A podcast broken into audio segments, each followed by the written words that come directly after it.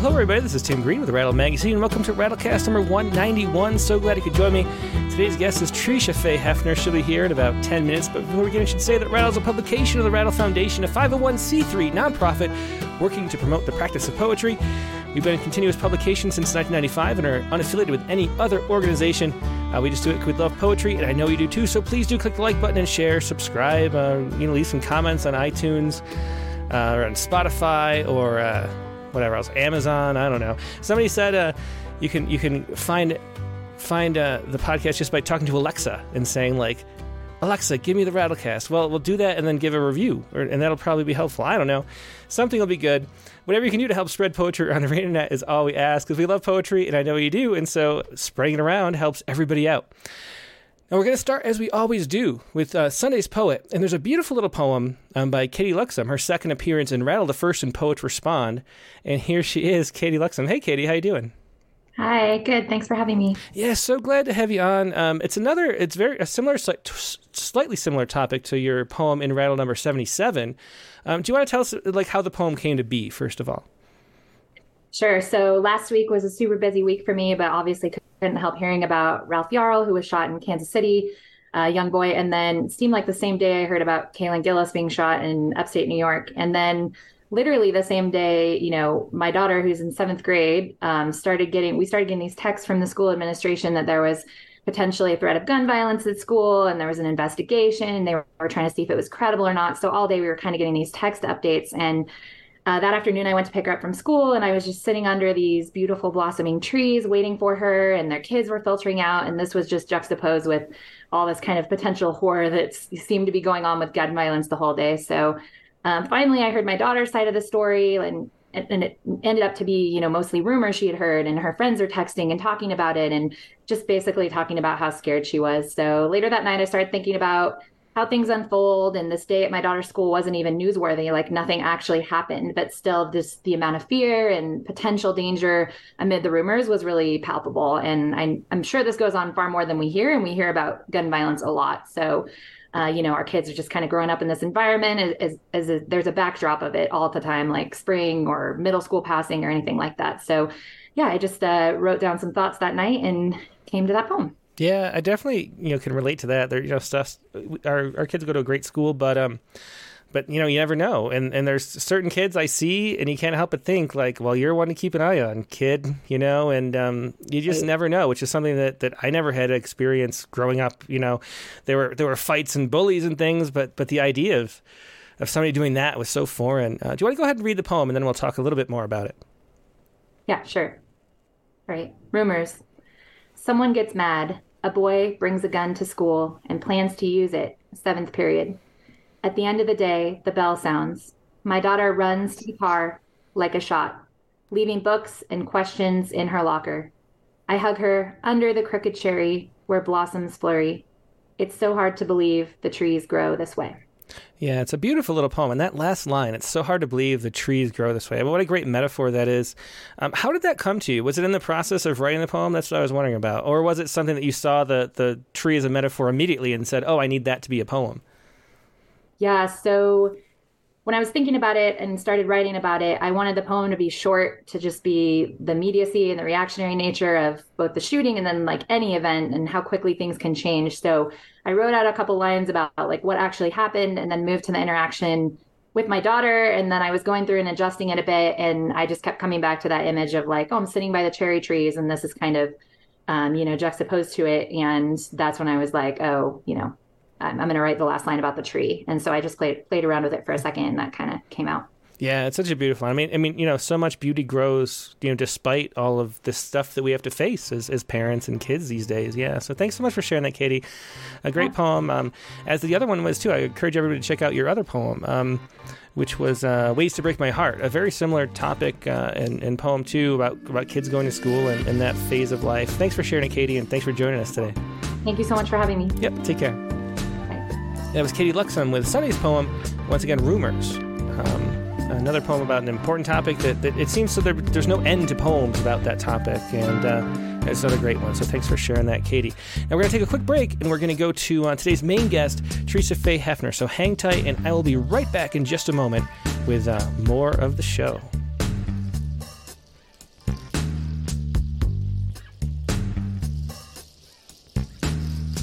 We're back. Thanks so much for your patience. Like I said, today's guest is Tresha Faye Haefner. Tresha studied poetry outside of academia with poets including Kim Addonizio, Sally Ashton, and Ellen Bass. Her own work has been published in a bunch of journals, including Blood Lotus and Cincinnati Review, Hunger Mountain, Poet Lore, Prairie Schooner, and Rattle, of course. Uh, she's the founder of the Poetry Salon, which is a big thing we'll be talking about. Um, and she is the recipient of the 2011 Robert and Adele Schiff Poetry Prize. Haefner is also a three time Pushcart Prize nominee and author of two chapbooks, The Lone Breakable Night and Take This Longing from Finishing Line Press. She holds a degree in humanistic psychology, which is also a thing I want to talk about, uh, with a specialization in creative studies from Saybrook University. And her new book, which just came out or is about to come out maybe, is uh, When the Moon Had Antlers, which won the Pangea po- uh, Prize. It is out this spring from Pine Row Press. And here she is, Tresha Faye Haefner. Hey, Tresha, how you doing? Hi, I'm great, Tim. Thank you so much for having me. Um, I just want to make one quick addendum. Uh, uh, Press is publishing When the Moon Had Antlers. Um, the whole book did not re- uh, uh, win the Pangea Prize. It was ah. actually a collection of seven poems that won ah. the Pangea Prize. So I just I don't want to overinflate my ego any more than it, it's already been inflated. Well, we know uh, from reading so your uh, your uh, your textbook on teaching poetry that you want your ego to get out of the way. So it's good not to have. Know, right? but uh, yeah. but definitely, I mean, I think definitely worthy of a prize here, and um, and I'm really looking forward to seeing the actual book when the moon had antlers. Uh, do you want to start with a poem? Uh, yes, absolutely. Should I start with the one? Um, that was published in Rattle, or do you have a preference? Yeah, sure. That's that's a good way to start. Yeah. Okay, great. Uh, and I'm just realizing, of course, that that that's the one that I don't have readily available right now. Um, if it's okay with you, I'm actually going to start then with um, one of the the opening poems for the book. Sure. Uh, which is territorial boundaries. Um, and not to overinflate my already inflated ego, but uh, but that one was a finalist for the River Heron uh, Poetry Prize.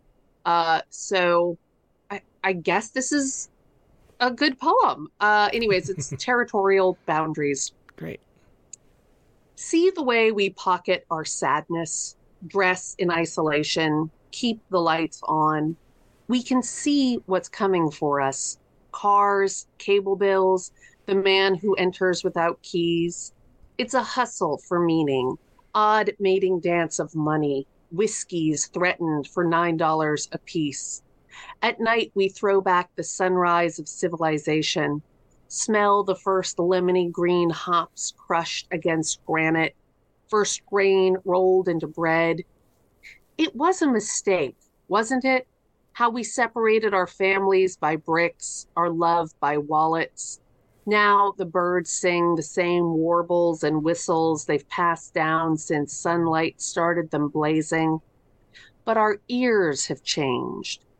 Is this why we affix heads of animals on gods, carve wings onto the backs of angels, tattoo ourselves with feathers to remind us how easy we were as animals? Everything built inside our bodies claws, sinew, a warning signal attuned to someone else's hunger. We wanted nothing but days nursing on rain. Today, deer still circle the forest. They live in an abundance of silence, sleeping on the wet of winter, fur ignited by snow, not even waiting for a thaw. Yeah, great poem, and that was um, "Territorial Boundaries" again from uh, Tresha's new book that's about to come out.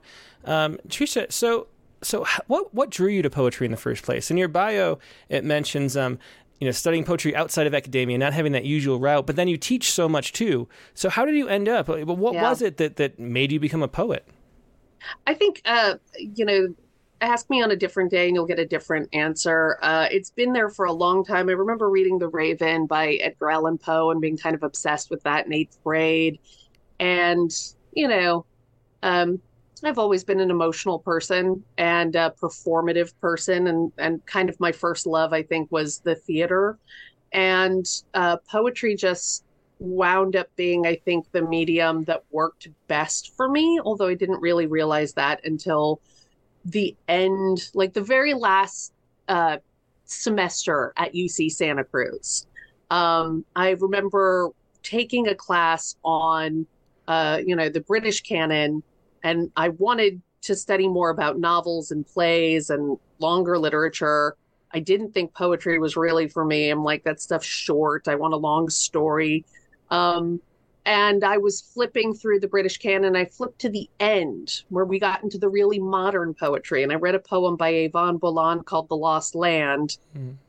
And it starts out with a really declarative sentence, a short declarative sentence. I have two daughters. They're all I've ever wanted from the earth. Well, almost all. And then she goes and, and creates this really beautiful, fascinating musical poem about Ireland and absence. And it's lovely. And I remember going like, ah, I really should study this. But um, you know, finals are next week, and after that, I graduate. So I guess I guess I have to study outside of academia now because I wasn't going to go back and get uh, a master's degree in poetry. I wasn't going to go back and get a second degree in poetry. I had a degree a degree in literature, modern literary studies. Um, so yeah, that's that's kind of how that happened. And um, after a few years of teaching English, I realized I wanted to do something that I thought was like a little bit more, uh, you know, emotionally helpful, getting to the roots of people. And uh, so I started studying psychology. And halfway through the program, I I really uh, don't know if this says good things about me as a person, but I would hear my friends and colleagues and people telling me these stories, and you know they'd say things like, "Oh, thanks for listening, Tresha. There, that was very therapeutic. You made an insightful comment." And I would sit there in the back of my head just going like, I can't do this for a living. Uh, I, I, need you to tell me a more interesting story. Uh, if I'm going to hear story after story after story every day, I need the stories to be more interesting. So that's when I switched into psychology of creativity because I just care very much about people's cathartic experience and, and them having like an insightful experience. Uh, but I also need it to be entertaining for me as well. Um, so I don't know what that says about me exactly not the most altruistic reason to do this, but that's uh, that's where we're at, and you know, I hope that it has helped people to not only create better writing, but also, um, you know, to create writing that more people want to listen to. So I, I, think it's beneficial. Yeah, I definitely think so. I mean, that's one of the, the things that's so important about poetry. And I, I don't know if you read the interview with uh, James Pennebaker at the University of Texas from Rattle's uh, issue 74, I think that was in.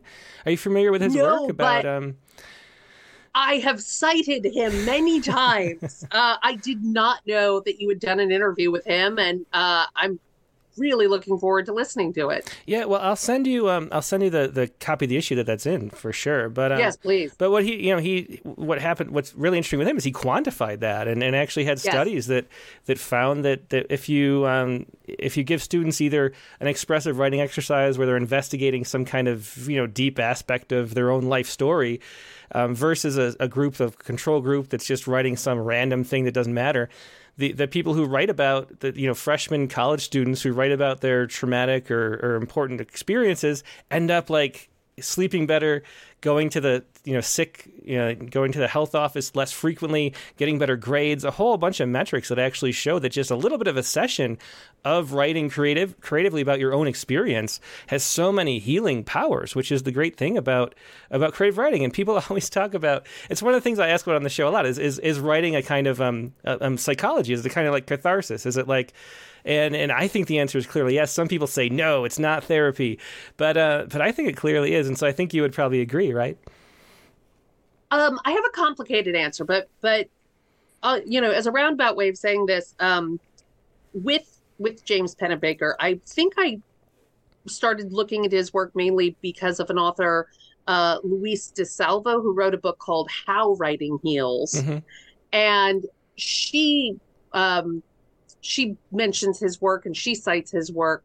And I, I remember in her book, she says something like, you know, Pennebaker found that writing can help, but it can also hurt if done incorrectly or, you know, if not done in a special way. And I thought, oh my God, have I been doing it wrong? Have I been harming people or getting people to harm themselves? So I looked at these guidelines that she uh, laid out that I think were based on his work. And fortunately, they're the they're like 101 of creative writing. Um, and I, I think, and please do check this out yourself, all you future, uh, you know, psychology students and whatnot.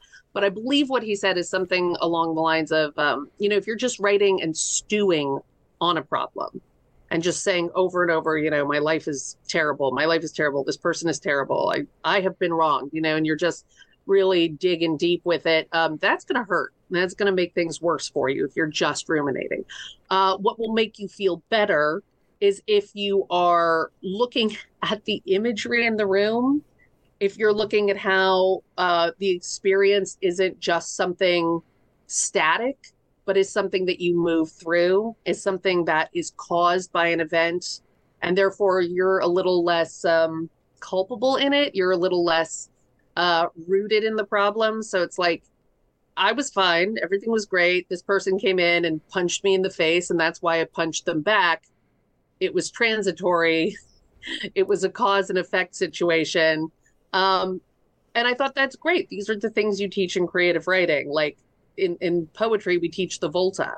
Okay. So if you're going to sit there and talk about how terrible something is, well, you need the volta then to like shift you out of that hopefully right? So i i really think that yeah to the question is poetry therapy is therapy poetry?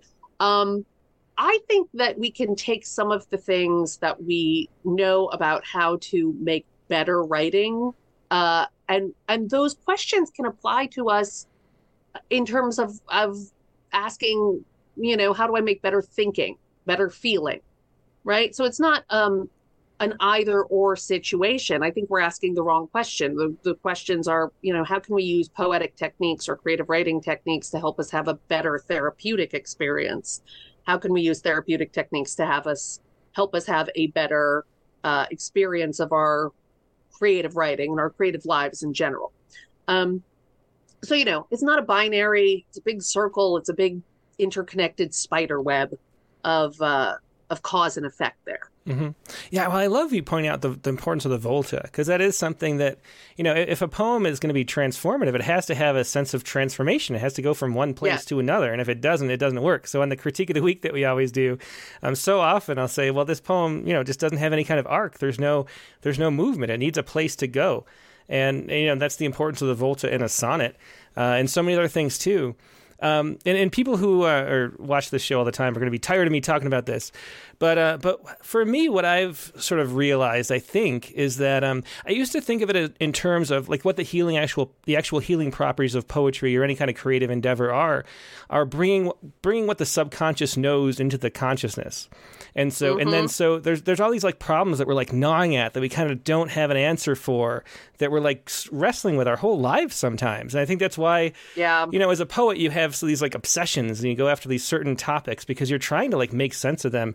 And what poetry does or what any kind of artistic production does is it finds a way to make sense of that thing that you're wrestling with. And I used to think of it as subconscious versus unconscious, but now I've added um, Iain McGilchrist's work on the bifurcated brain um, and we interviewed him at the next winner's issue, um, talking about the two hemispheres and how the right hemisphere has this holistic understanding of the world, and the left hemisphere has this uh, very narrowly focused, but that's the verbal hemisphere, and it, that's the emissary that thinks it's the master. And so it thinks yeah. it knows everything, like your verbal brain, that, that sort of where your conscious, the thoughts in your head are coming from um, you know, that thinks it knows everything, but it doesn't know anything. and it's the right brain that has all of that deeper understanding. And so the process of creative writing is translating what the right brain knows into the left brain so you can integrate it and become whole again. So that's my sort yes. of thesis for what creative writing does psychologically and why it's actually healing. So what do you think about that? you know, that? Another yeah, I was just going to say another book you might want to check out is a book called uh, "Why God Won't Go Away." Oh, that's great. And um, I'm cannot remember off the top of my head the authors' names. It's two authors. Uh, I think the subtitle is something like The Neurobiology of Belief, but they have a chapter in there about myth making and what you need to do to create a myth. And um, again, I'm like, I'm summarizing this, and this is not my area of expertise. So please take anything I say with a grain of salt and go um, go read the book, go read the original. But uh, but they said something like you know when you're trying to create a myth or an explanation for why something happens you have to to satisfy both your intellectual brain and your more emotional brain you have to have um you know uh, an answer that both makes sense logistically, but also emotionally. And that's when you get the epiphany feeling like, oh, my brains, my two separate brains, they just touched and now I feel really good.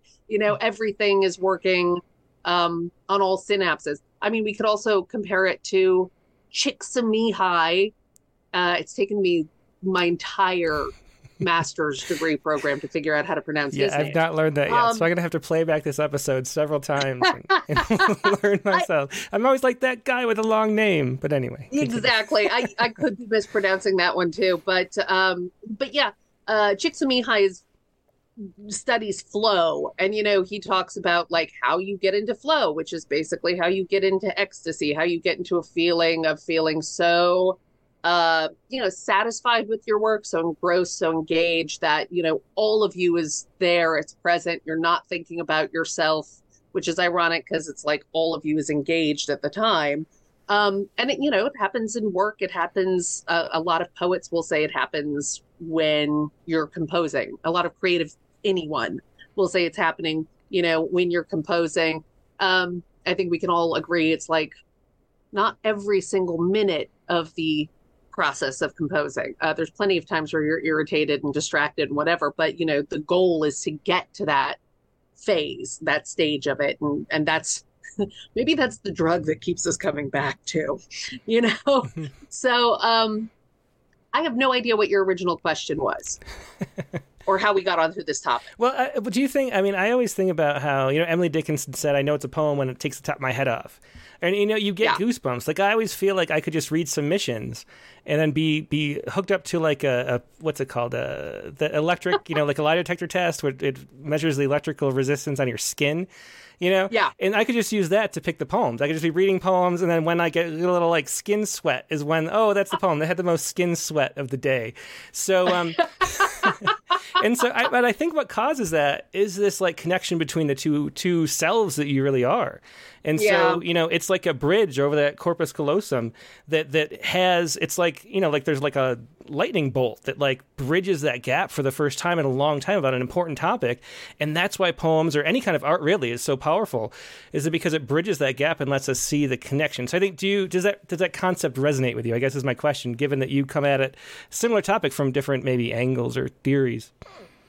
Yeah, absolutely. And I think, you know, poetry and, and writing and the creative process so very mysterious. Um, I went and got a master's degree in humanistic psychology with a specialization in creativity studies. And, you know, a lot of the books out there are still saying, um, well, this is theory and, and we're not, we can't determine for sure and it's impossible to know. So, so it is impossible to know, but I like knowing Me too. uh, means I'm perpetually thwarted.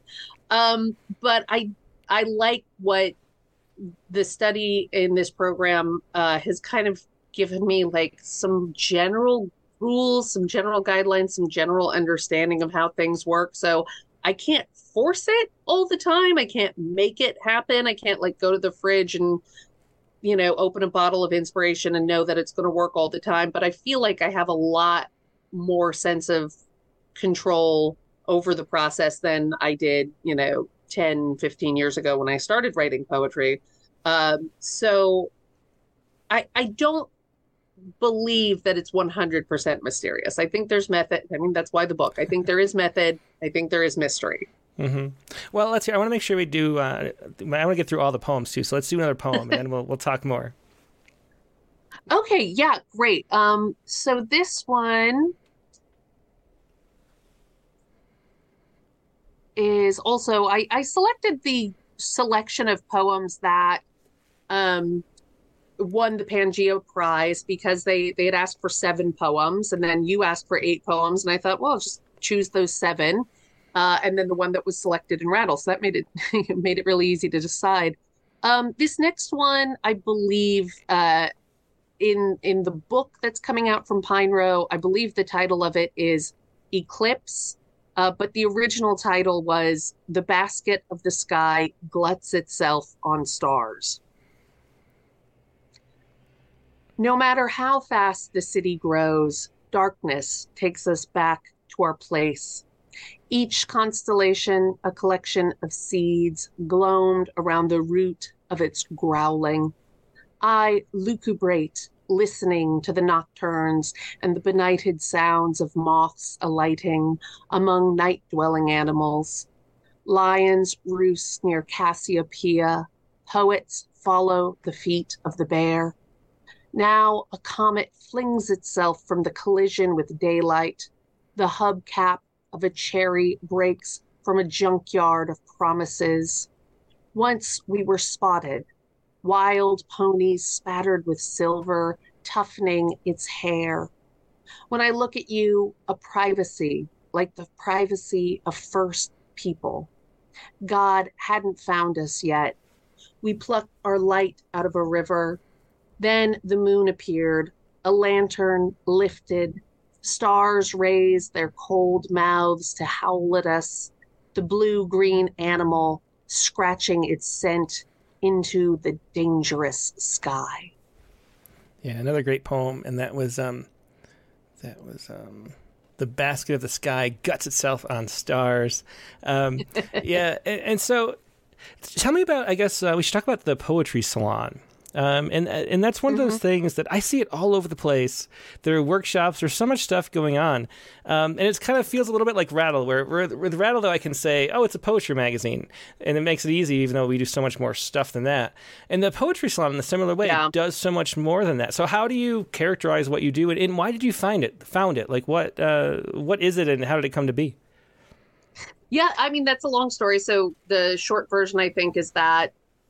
Um, yeah, I wanted to study creative writing more, and I had already gotten my uh, undergrad degree in um, English and uh, uh, modern literary studies with a minor in performing arts. And, um, you know, I think my whole life I've kind of been at war with wanting to do something really meaningful that helps people and helps the world. And I've also just wanted to be a ham who's on stage and, uh, you know, indulging in this really pleasurable activity of making the arts happen. And so I I went and I got this master's degree in psychology and then halfway through just basically said, "Yeah, I I can't. I'm sorry. Uh I have to I have to follow writing instead." And so by the time I was done with that, I had a lot of knowledge about how you write and how you can like, you know, control sort of control the writing process. Um, but I was not going to go get a master's degree in creative writing. Um, I already had too much debt from student loans, and I just was not going to go spend more time getting getting further into debt, uh, or just you know being a student uh, longer. And um, and I started taking classes with Kim Addonizio, and boy, just taking her classes, it was like this is exactly what I want from life. I want to sit down in a room full of really smart uh, other poets and write and and then talk in depth about each word and why it's there and what it's doing and create deep friendships with other writers. And so um, shortly after that, I moved to LA and there were some wonderful workshops, but I didn't think there were enough critique groups that were really doing the kind of in depth um, feedback that I got from Kim's workshop. Maybe there were, and I just didn't find them. So I, I really don't want to, uh, you know, insult any of the other writing teachers who are here. I just didn't find them. Um, and so um, Alexis Rhone Fancher, who I know you know, uh, she suggested that we start a group that was devoted to um, editing and the craft. And uh, and she got together a group of poets, and we had a wonderful six weeks sitting around uh, my living room in Culver City and talking about poetry in depth. And uh, basically, I just knew that was the only thing I wanted to do. And um, and then COVID happened and became an entirely online organization after that. And it's evolved and it's had many different iterations. And and you know we're frequently adding bells and whistles and sometimes we're saying like oh that whistle just doesn't whistle right. Uh, mm-hmm. uh, so we're sometimes subtracting bells and whistles too. Um, you know but i really like to respond to what poets want and need. So if i'm finding like oh you know everyone's asking this question about metaphor i'll create a whole workshop on metaphor. Everyone's asking this question about point of view i'll create a whole workshop on point of view. And it's just continued as a result of me hearing what people need, thinking about what um, I can offer. And as I grow, they grow. As they grow, I grow. So it's just been this wonderful kind of, you know, co evolving organization. So now, now the basic form, I mean, they're podcasts, right? So you can listen to all these conversations at thepoetrysalon.com. Yes. Yeah. Yeah. Exactly. Yeah, I've listened to a few and, and always enjoyed them. And you have so many great poets in addition to yourself on the show.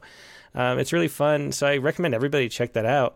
Um, but I'll talk about more about that. But let's do another poem so we don't forget poems because this is a poetry yes, of podcast. course. Um, on that note, though, I do also want to say the last one that I read uh, that's now currently called Eclipse, that one got started in a workshop with Gustavo Hernandez, who wrote the book Flower Grand First. And we interviewed him on the podcast. And then he taught a workshop on the nocturnes um, with us in conjunction with the Poetry Salon. So thank you to Gustavo. That poem definitely, uh, I don't think ever would have been written without his guidance. So thank you to him for that. Uh, this next one is called When the Moon Had Antlers. And that one has also changed its title. So in the book, it's going to be appearing, I think, under uh, the title When We First Named It. But right now, it's When the Moon Had Antlers. Moss glowed on rock. The hunter moon hung its horn from a cloud. Men rose from the rivers, green.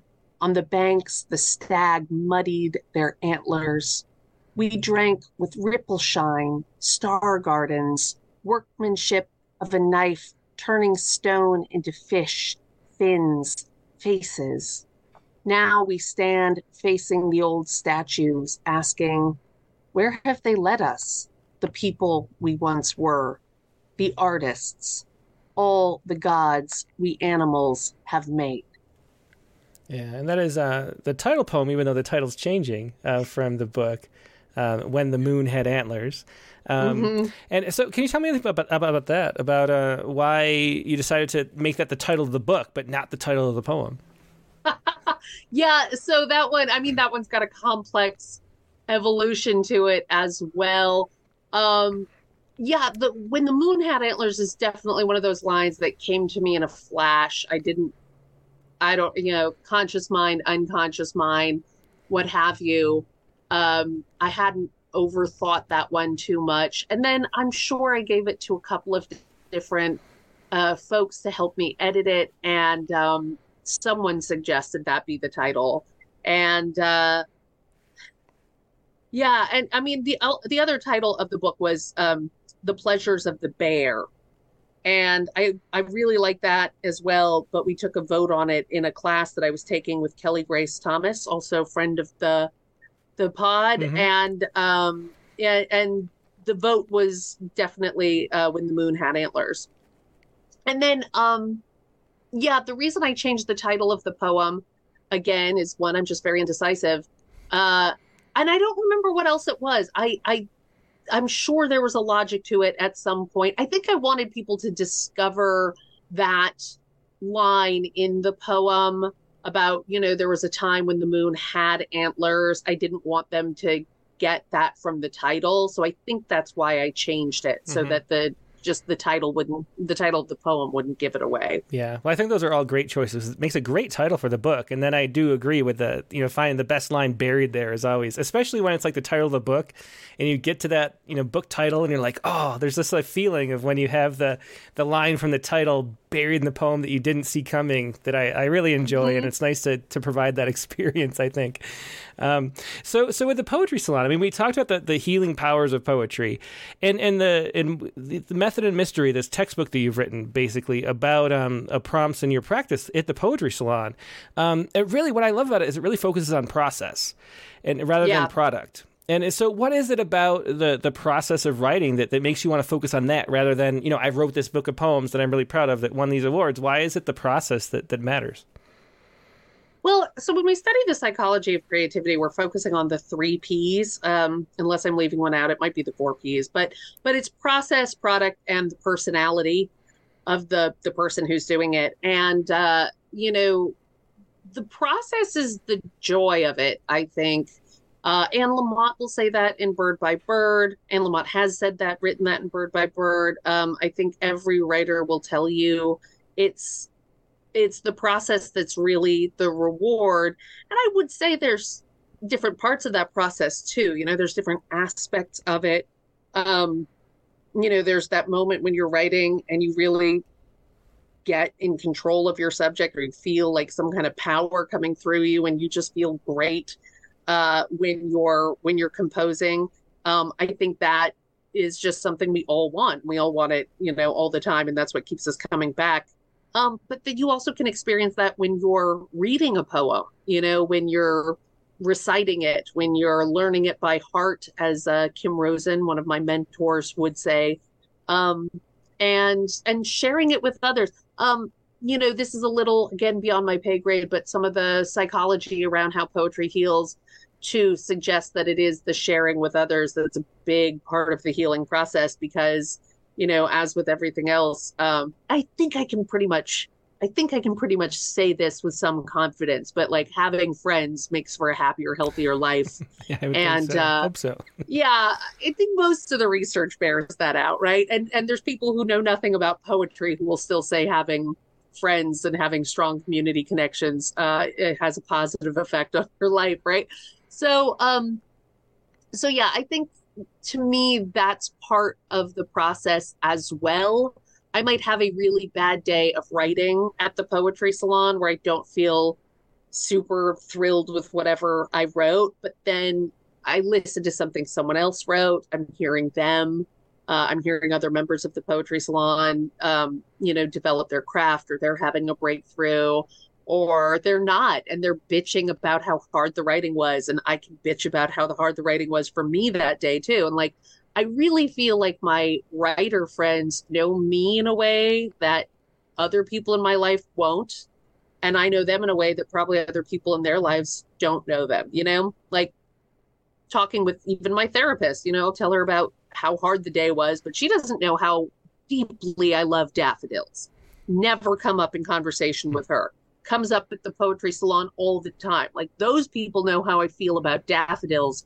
They know me on a much deeper level than anyone else will because, you know, how you feel about daffodils or the other things you're obsessed with. Like, in a way, that can define you much more than your anxiety about your bank account. So, you know, I think that I have much happier, healthier, deeper friendships because I write and share with other people mm-hmm. and um, and so to me that's part of the process and the joy of doing it as well yeah, it's interesting too. I mean that that idea of sharing is so important. I think it's because, and it's something that I don't think Pennebaker's touched. You know, which mm-hmm. would be mm-hmm. great if, if him or one of his students did.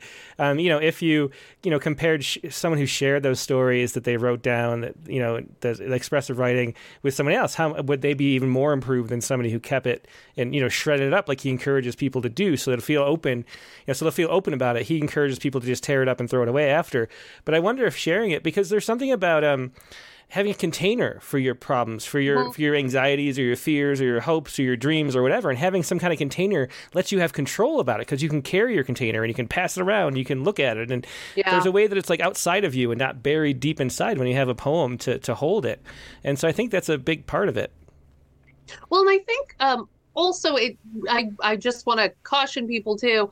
Uh, it's very important to have an appropriate container and to have uh, an appropriate group. I think you know I know people. Um, this is horrible, but I I do know a lot of people who will come to the poetry salon, you know, in later years uh, in their life and say like, yeah, I, I got into writing when I was like 10, but someone said something mean. So I stopped for, you know, most of my life. Um, so, you know, I do understand why some people would not want to immediately start sharing. I, I wouldn't caution, I wouldn't advise that, you know, you write something deeply meaningful and vulnerable and then like, you know, throw it to the masses. Uh, cause that there can be a lot of negativity around that too. So, you know, find your, your sympathetic audience, uh, find a trained poet to sit there and listen to you with their heart open and hopefully taking some of the judgment out of it. Um, so you know just just that caveat so people don't go endanger themselves you know just by showing their poems to anyone on the street yeah that safe space is so important and i think i, I think you mentioned did you work with ellen bass at some point um I was so lucky that we had Ellen Bass on uh, the Poetry Salon. Okay, maybe that's what I'm thinking Um, of. Yeah. Yeah, Um, I don't think I've ever technically taken her classes, but I have learned so much from her. Uh, and she is just one of the nicest people on earth. Mhm. Um, you know, not that it's a competition, but she would probably rank really yeah, high. she definitely is, and she wrote "The Courage to Heal," which is a similar book on an, Yeah. this important topic. And um, and I took a class with her. I took a workshop in Mallorca, Spain, which was like the luckiest week of my life. It was so great. but the thing that was amazing about her workshop was that the the way she created a safe space. And by like day three, she was asking people to write about the most, the thing that you're most ashamed of you know and i actually did uh, i've never shared anywhere else um, but i wrote the, a poem. I've, I've you know a few people have read it but not many. And um and, and somehow she created this safe space where you could like dig deep into that like whatever that is whatever you like need to say that you haven't ever said. And i think that's something reading your book uh, method and mystery that you try to do in your workshops too. So so how do you go about creating a safe space and and, and can you speak a lot to the importance of that? Because that really does seem key Yeah, I think um, you know, I I definitely can't take full credit for this, and I've had some interesting experiences because uh, we right now we attract a lot of diverse students. Uh, we attract a lot of students who have been writing for a long time and really want to have in-depth discussions about craft, and I think they come kind of pre prepared. You know, uh, you can say on day one, "Hey, uh, you don't know me, you don't know anyone else here, but uh, write about your most embarrassing secret." And they're like, "Yeah, I, I know how to do that. I know how to share, and I'm not going to get embarrassed." You know, um, but we do have sometimes new students who have never written before and or you know never shared before or you know still feel uncomfortable, and um, yeah, I, it's a number of things. I mean, one is I tell people that uh, they don't have to write something great. Something I, I love saying to people is like, look, you can go to you can go to um, a journal or you can go to a bookstore. You can buy a poem, a book of poems that are heavily crafted and thought through and well written. But only here in the workshop do we get to see each other's messy first drafts. There's something really special about that, you know. And I want to hear your your unfinished poem. Um, I really do. And and then, you know, something that uh, my friend and one of my first poetry teachers, Brendan Constantine, told me um, after I got a pushcart nomination. I was getting real in my head, and I was like, "How do I?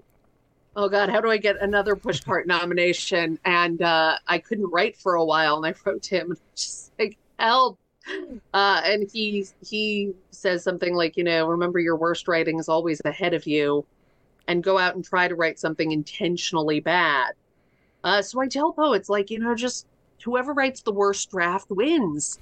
Um, I really want you to write something terrible, and you get more respect from me if you feel vulnerable enough or brave enough to share your bad writing. So I I try to make that really the the point of the exercise. So it's not only is it okay, but it's like valued that you're sharing something unfinished. That takes a lot of bravery. Um, and then also they just see each other sharing. They see each other sharing they see everyone else in the room like being nice and supportive. And I think um, you know, if they don't want to share on the first day or the second, by you know, the third or fourth time they come to the poetry salon, they're like, okay, I know this is a safe place. I've seen other people be safe here, be held. So, um, so you know, I would say to writing teachers, I've heard this many times, but there will often be students who won't share for, you know, a session, two sessions, a month, and then one day they're ready and they share, and then they take over the class. You know, so like you don't. I don't think you have to force it. I don't. I wouldn't advocate anyone force it. That's also another big part of setting a safe space. Yeah, it's so interesting that advice. It's great advice to write bad poems. Um, and I remember, uh, you know, I loved, I fell in love similar to you. Like toward the end of uh, my undergraduate uh, time, you know, I was in sciences, and then I fell in love with writing poems. It was just so much, so fun to do exactly what you say. That that whole just just picking things apart and discovering new things you didn't know you knew, and then and then like playing with poems and trying to make them work. Mm-hmm. And it was just so fun compared to everything else that was so boring. And then so I continued doing that and just having so much fun with it. And then I ended up having a job in poetry, and I ended up having a book And then after the book came out, I was like, "Oh God, this is serious! Like people are gonna read the poems I write, and like I'm trying to like make them good, and that's that just ruined it for years. It was Yeah, so hard. yeah. And I kind of, to be honest, I kind of blamed it on my kids because I had like young kids at the time. And I was like, "Oh, it's their fault." But the truth is, I was just my ego was like so in the way of like trying to actually make poems good instead of just making Yeah. poems, and it took a long time to figure out how to get past that.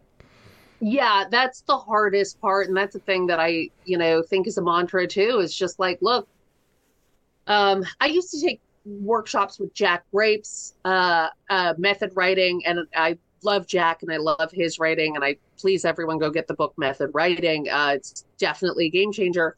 Um, but when I was in his workshop, and I was a seasoned writer, I knew better, but I couldn't help it. Like I'd get an assignment, let's say on a Wednesday. So Wednesday night I'd go home and I'd write. And Thursday I'd write and Friday I'd write and Saturday I'd write. And then, you know, like Tuesday night, I'd write the thing that I wound up sharing in class because, you know, those other six days I was preening, I was posturing, I was trying to show the class how good I was. And it wasn't until after I got through all that BS that, you know, the real thing would come through. And I know that. I, you know, I have a degree in that now, but getting past all that, knowing that that's what you're doing, sometimes you don't know. Sometimes you don't know. You're like, I'm being authentic. Really being authentic. And it's not until later you're like, no, I was lying. I was definitely lying. Yeah, yeah. Jenkins know? calls it the uh, the deep voice. I think, right? Um, Yeah, yeah. And and uh, I'm trying to find it really quickly a quote. We have a great quote somewhere. Where did I even put that quote? Um, but but he talks about that that that, that sort of like I don't know some kind of like archaic like deep down grunty kind of thing that comes up and you can't even control it and that's what you're searching for in writing.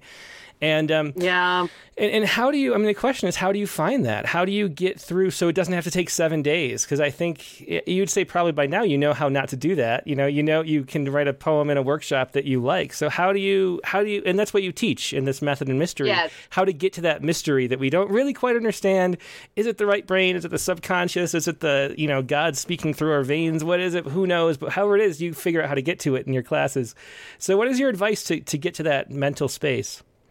Well, I would say, I mean, first of all, um, you know, I, I, I hope I gave a, a better description in um, Method and Mystery in the book. Uh, and it'll be different things on different days, I think, um, and different things with different poems, different topics. Uh, there is unfortunately no one size fits all, but I will definitely say two things that are the most helpful. And one, I think, is that you want to get into a truth telling voice. So if you're trying to write a poem about something really big, your, you know, your whole relationship with your mother, how you feel about God, um, the war that's going on, uh, that can get really hard. Try just describing what's in the room for a few minutes. Try saying what's what's absolutely true and provable. Um, I like that. I really like doing that because if nothing else, like it connects you to a part of your voice that is not trying to BS, right? So it's like, I forget what day this is. It's Monday, right? Uh, I'm talking with Tim Green on Rattle. Uh, there's a cup of tea next to me. Uh, look, I can talk. I can like, I can write these things down. The apparatus is working. Now I can go somewhere else uh, with it. Um, I often also credit uh, uh, the line, Listen, I want to tell you something ordinary, which comes from a poem by Brendan Constantine. And I think those are some really good rules. Like, listen, you want to get the reader's attention, then you can tell them something ordinary and don't try to impress them too much. You know, like, listen, it's Monday, talking with Tim. Um, you know, uh, outside there's rose bushes flowering you know and probably some birds in the trees right? So um that's just getting into the normal sensory perception too. Um so so that's helpful. And then i would say the other really useful thing if that's not working if you've got a poem that you know is just not working and you can't figure out why uh i love meta poems. Write about why you can't write about it.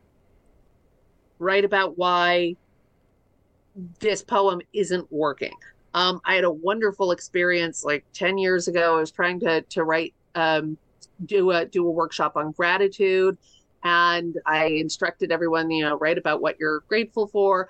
And I think I maybe threw in there, or maybe she did it on her own. I said, like, you know, if you don't want to do that, you know, you can switch topic. Um, but but somebody wrote a poem about why she couldn't write about gratitude. She's like, I got too much bad bad stuff going on right now. I got this, I got that, and she just wrote this great rants about everything going on in her life that was preventing her from feeling gratitude. And it was a really vibrant poem and it definitely instructed me. I just thought, that, yes, I'm going to tell students from here on out if they don't want to write about the topic or they're having trouble, write about why they can't write about the topic or why they don't want to write about this topic. That unleashes some stuff, you know? So, um, yeah, I, I would say those two things are probably the most useful tools that I have that, oh, like at least seven times out of 10 will get people out of a rut. Mm-hmm. Yeah, and it yeah. just yeah, and that's what it's all about, really, is is finding that that place inside yourself where you're telling the truth. I think. Um, I'll, I'll read this quote because this is from uh, the interview with Jack Grapes in Rattle number 15 mm-hmm. which is mm-hmm. out of print, but it's in um, it's in our conversations anthology too. To find it though, I had to pull this up from my terribly old blog, so old that um, the um, the the characters don't work. So all the the quotes and stuff have like weird. I really got to fix that. But anyway, this is what Jack Grapes says about it. I'll just read this this paragraph. As I began to write more seriously in college, I realized there was something missing in my work. I remember picking up a book by Thomas Wolfe, a short story called The Lost Boy, and I heard a tone uh, I don't want to say a voice because people think voice means character of a person or personality. It doesn't. A voice is a tone. It's the tone of a violin, the tone of a cello, it's the tone of a trumpet, depending on what the notes are and who's playing them. I heard this tone, this deep note, and it vibrated inside of me. I realized that when I read the great poetry, that deep voice is what I hear, that tone that lies beneath the words. That's why I can read Shakespeare or Prufrock in a coffee shop, and all the noise goes away the traffic, people talking, the clanking of dishes all I hear is the sound of that bow being pulled across the strings of a cello, like the moan of a human being sitting in a room at two in the morning. I heard that sound and I knew that that's the sound a poet must be able to get to. It doesn't exclude the higher pitched notes or the more frenetic syntax and diction. Without that deep tone, it's just scribbling. And I do love that quote from Jack. And that's really what your whole book, The Method and Mystery, is getting at and helping people get through. That's what the Poetry Salon does. And um, and that's really why the process is so valuable, I think, right? Yeah. Yeah, absolutely. And I, I um as I hear myself talking too, I realize like, you know, when I say just sit down and describe what's going on in the room, it's actually very similar to Jack's uh, you know, first lesson, which is write like you talk. Mm-hmm. You know, um, I both of my parents are visual artists. Uh, they they paint and they draw, and so I think for me, I'm very obsessed with images and um, imagery. So for me, you know, it's kind of a different approach. Like if I just write down what's in the room, and I'm probably going to write about it the way I would talk about it. You know, it helps me to kind of ignite that part of my brain. Uh, what am I going to write about? Well, I'm going to write about what's in front of me. Um, but yeah, they're they're kind of like I don't know. It it's it's doing the same thing, I think, which is getting you present and getting you comfortable with yourself and where you are and not trying to front for anyone, not not trying to pose and posture and preen, but just trying to like drop in and get authentic with who you are, where you are at the moment. Yeah, exactly. I mean, that's what reading submission feels like. It's just listening for that yeah. sound of authenticity, and then you, and when you hear it, you know it. You know, and there's no denying it that someone's being honest. And in this world where people are so dishonest all the time, and you know, posing in so many ways on social media, let alone everywhere else we go, um, just a, a, feeling of authenticity and that connection is what we really get out of poetry. I think. Um, yeah. Yeah, well, I want to keep. We got to keep doing poems because this is like my, my favorite oh, topic okay. that you like, and so I could talk about it all day. But let's do another poem, and then I should say too, if anybody has any questions for Tresha, I'll leave them in the chat window either on Facebook or YouTube, and I will pass uh, some questions along as well. But let's hear another poem, Tresha. Yeah, absolutely. Um, okay, this is Catacombs.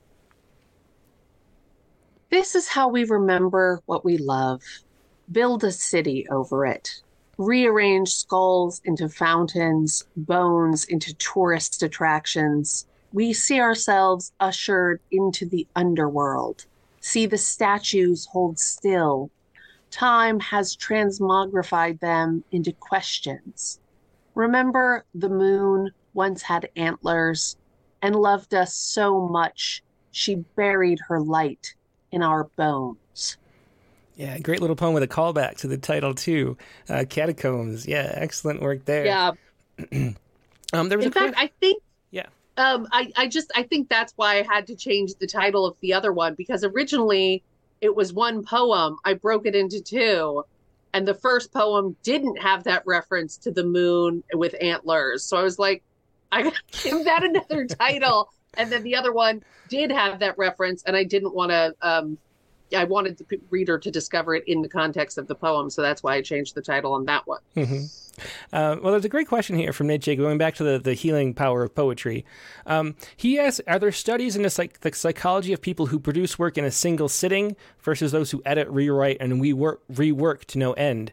Um, if there are no studies, do you have any thoughts on that? Is, is the editing process part of the healing too? Which is something I'm not really quite sure about either because I tend to write you know poems in one sitting and then never go back again. So I don't even know if I feel that way. But but what do you think? And I think I'm trying to think of what Pennebaker said because I might have asked about this, but let me uh, let me uh, ask you your opinion. Well, that's the, that's the thing. I mean, I think unfortunately there has been this big divide between poetry as therapy versus poetry as art, um, and people unfortunately I think get into different camps, and it's it's a shame. They should be talking to each other. They have a lot to learn from each other. Uh, but um, I I don't know about that specifically. I will say every poet that I've talked to on the Poetry Salon cast, we ask um, multiple questions, but one of them is which of these poems in your book came easily, which one of them uh, were difficult to write. Um, so I think every poet I know has some poems that come down very quickly and you know they're called done poems they're like given to you because they they show up um, and then every poet I know has a poem that they took multiple multiple times, multiple times uh, of sitting down in different sittings to write. You know, so I will just say from my own personal experience, it's it's really you know hard to quantify um, what what are your best poems because that's so subjective. Um, but I will say, like, I think my most successful poems are the poems that have like gotten to really good journals or the poems that have won some prizes and stuff. I have one that I know I worked on like just eight thousand times, so many drafts of it, and and it's the one that won the Robert and Adele Schiff Poetry Prize, A Walk Through the Parking Lot at Midnight. That poem just every night I would walk around the suburbs in San Jose and I'd take notes and I didn't know what I was trying to say. And, you know, at one point I brought it into an editing class where it was three pages long and, and the teacher just looked at me and said, like, I think we need to have a rule about how long a poem can be to bring it into this class. Um, and then it, it got worked down to like uh, you know I, I don't even know how many lines but i think it's like probably sonnet sized you know it's like 14 15 lines. So that one took a lot of work um and won a prize. So yay. Uh and then you know some of my other poems um which one do i want to draw on here? Like you know the first i, I think in fact oh oh i'm just realizing this now but i think every think every one of the poems I've had that was nominated for a pushcart um, came out like kind of in one sitting. Mm-hmm. And then I, you know, trimmed around the edges, but for the most part, it was there in one sitting.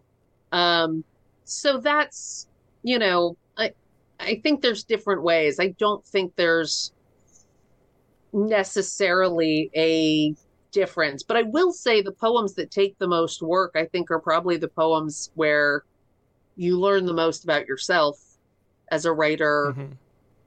as a person, you know, um, writing the, the one that uh, won the Adele Schiff Poetry Prize, the, um, uh, walk through the po- parking lot at midnight. Like I learned a lot about poetry by wrestling with that poem and failing many times. Mm-hmm. And I really need to say thank you to Sally Ashton, who wrote an essay on the free line poem because finding that essay and that lesson is what allowed me to finish that poem. And that's an exercise that I use over and over and that I love teaching and love doing. So like, you know, I think I gained a lot from from working so hard on that one. Mm-hmm. You know. Yeah. Well, to to answer, I think um um to answer Nate's question, uh, Pennebaker talked about when I asked him a similar question. He talked about just what you mentioned briefly earlier, which is that he's worried about people who fixate on a certain thing. Like the whole point is to move past you know, the problem because the the real, maybe even the entire reason why it's healing to get these you know expressive writing out is because you don't have to mull over stuff. So you sleep better, you have better dreams, you have you don't have that sort of constant anxiety from the problem that's not solved that you're like like sitting on for so long. Um, and so he would say that if you um, you know, if, if you're mulling on something too long, you're actually causing a bigger problem. And so the point is to move past it. But I think he's actually wrong because I think, mm, um, mm. I, I, think that if you're discovering new things about yourself, if you're moving stuff from the subconscious to the conscious yeah. mind, whether it's in the revision process or the writing process, the initial draft process, either way, if you're learning something about yourself or your view of the world that you didn't really articulate yet, then that's healing because that's what the healing really is, is to understand yourself better. And so I would say yeah. that, that if you're doing that in the revision process, it works too. Yeah. And also, um, you know, coming from the artistic point of view, it's also really great for generating a book, you know, because then you have like all of these poems on a similar theme. Um, and also like, come on, we're poets. You get one page, you're gonna, you're gonna flesh out all your feelings about any one topic in one page. Like I think poets definitely um, get to to write multiple poems on a subject. In terms of like ruminating on the poem itself, though, I will say taking a break is a great idea. If you're stuck on something, put it aside for a day, a week, a month, a year, learn more techniques about writing. Uh, find the essay that's going to help you unlock it, you know, and then come back to it later. So, you know, there's like, there's poems that I started years ago that I haven't finished or sent anywhere. But, um, you know, one day I live in perpetual hope that I'm going to find some exercise that really teaches me what I needed to know to finish that poem. Or maybe I just get more perspective as a human being, mm-hmm. you know, and I think I find something that's going to really help me um, change my mind or admit I was lying, you know, 10 years ago. And, and the line that I need is not like, you know, um, I love this, but actually, no, secretly, I really hate it. You know, so, uh, so yeah, I think the writing process, you don't need to ruminate on a poem over and over. Get some distance, get some clarity. When it comes to your topics and your obsession, there's a quote, and I, I don't know who to attribute this to, but it's like, when you're going through hell, keep going.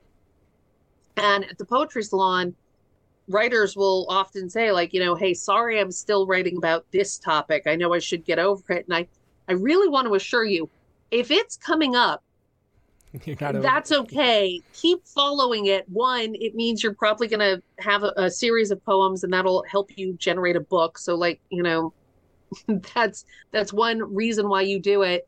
Um but also like yeah i would like to hope that we're learning more things. I would hope that uh, shoveling it out is going to ultimately help you. If it keeps coming up and you're just ignoring it, I don't think that's going to help either. So, um, some advice that I've given in the past to others and to myself too is like, okay, you're going to keep writing heartbreak poems. Fine. Not going to stop you from doing that. But like, can you also try to write a poem about, you know, um, hollyhock um, doesn't mean you can't write negative poems or you can't write poems that all, but just I want to challenge you to write like one poem on a new subject. so that's a good way to compromise, I think. Yeah, yeah, definitely. And that comes back to the Volta too. You know, if you're writing poems without some kind of transformation in it, then you're going to be stuck in that one place. But if you're writing yeah. transformative poetry that moves from one place to another, then you're you're always kind of discovering and moving and and grappling your way around the healing process. I think. Um, Let's see. So, so uh, Carla Schwartz asks here, how do you approach writing over and over about the same topic versus writing essentially the same poem each time? Which is definitely a, an issue. Um, you know, so so how do you how do you avoid that? Um, well, one, I, I probably don't actually. Uh, I write a lot of poems that do sound the same, and and I get kind of frustrated with myself.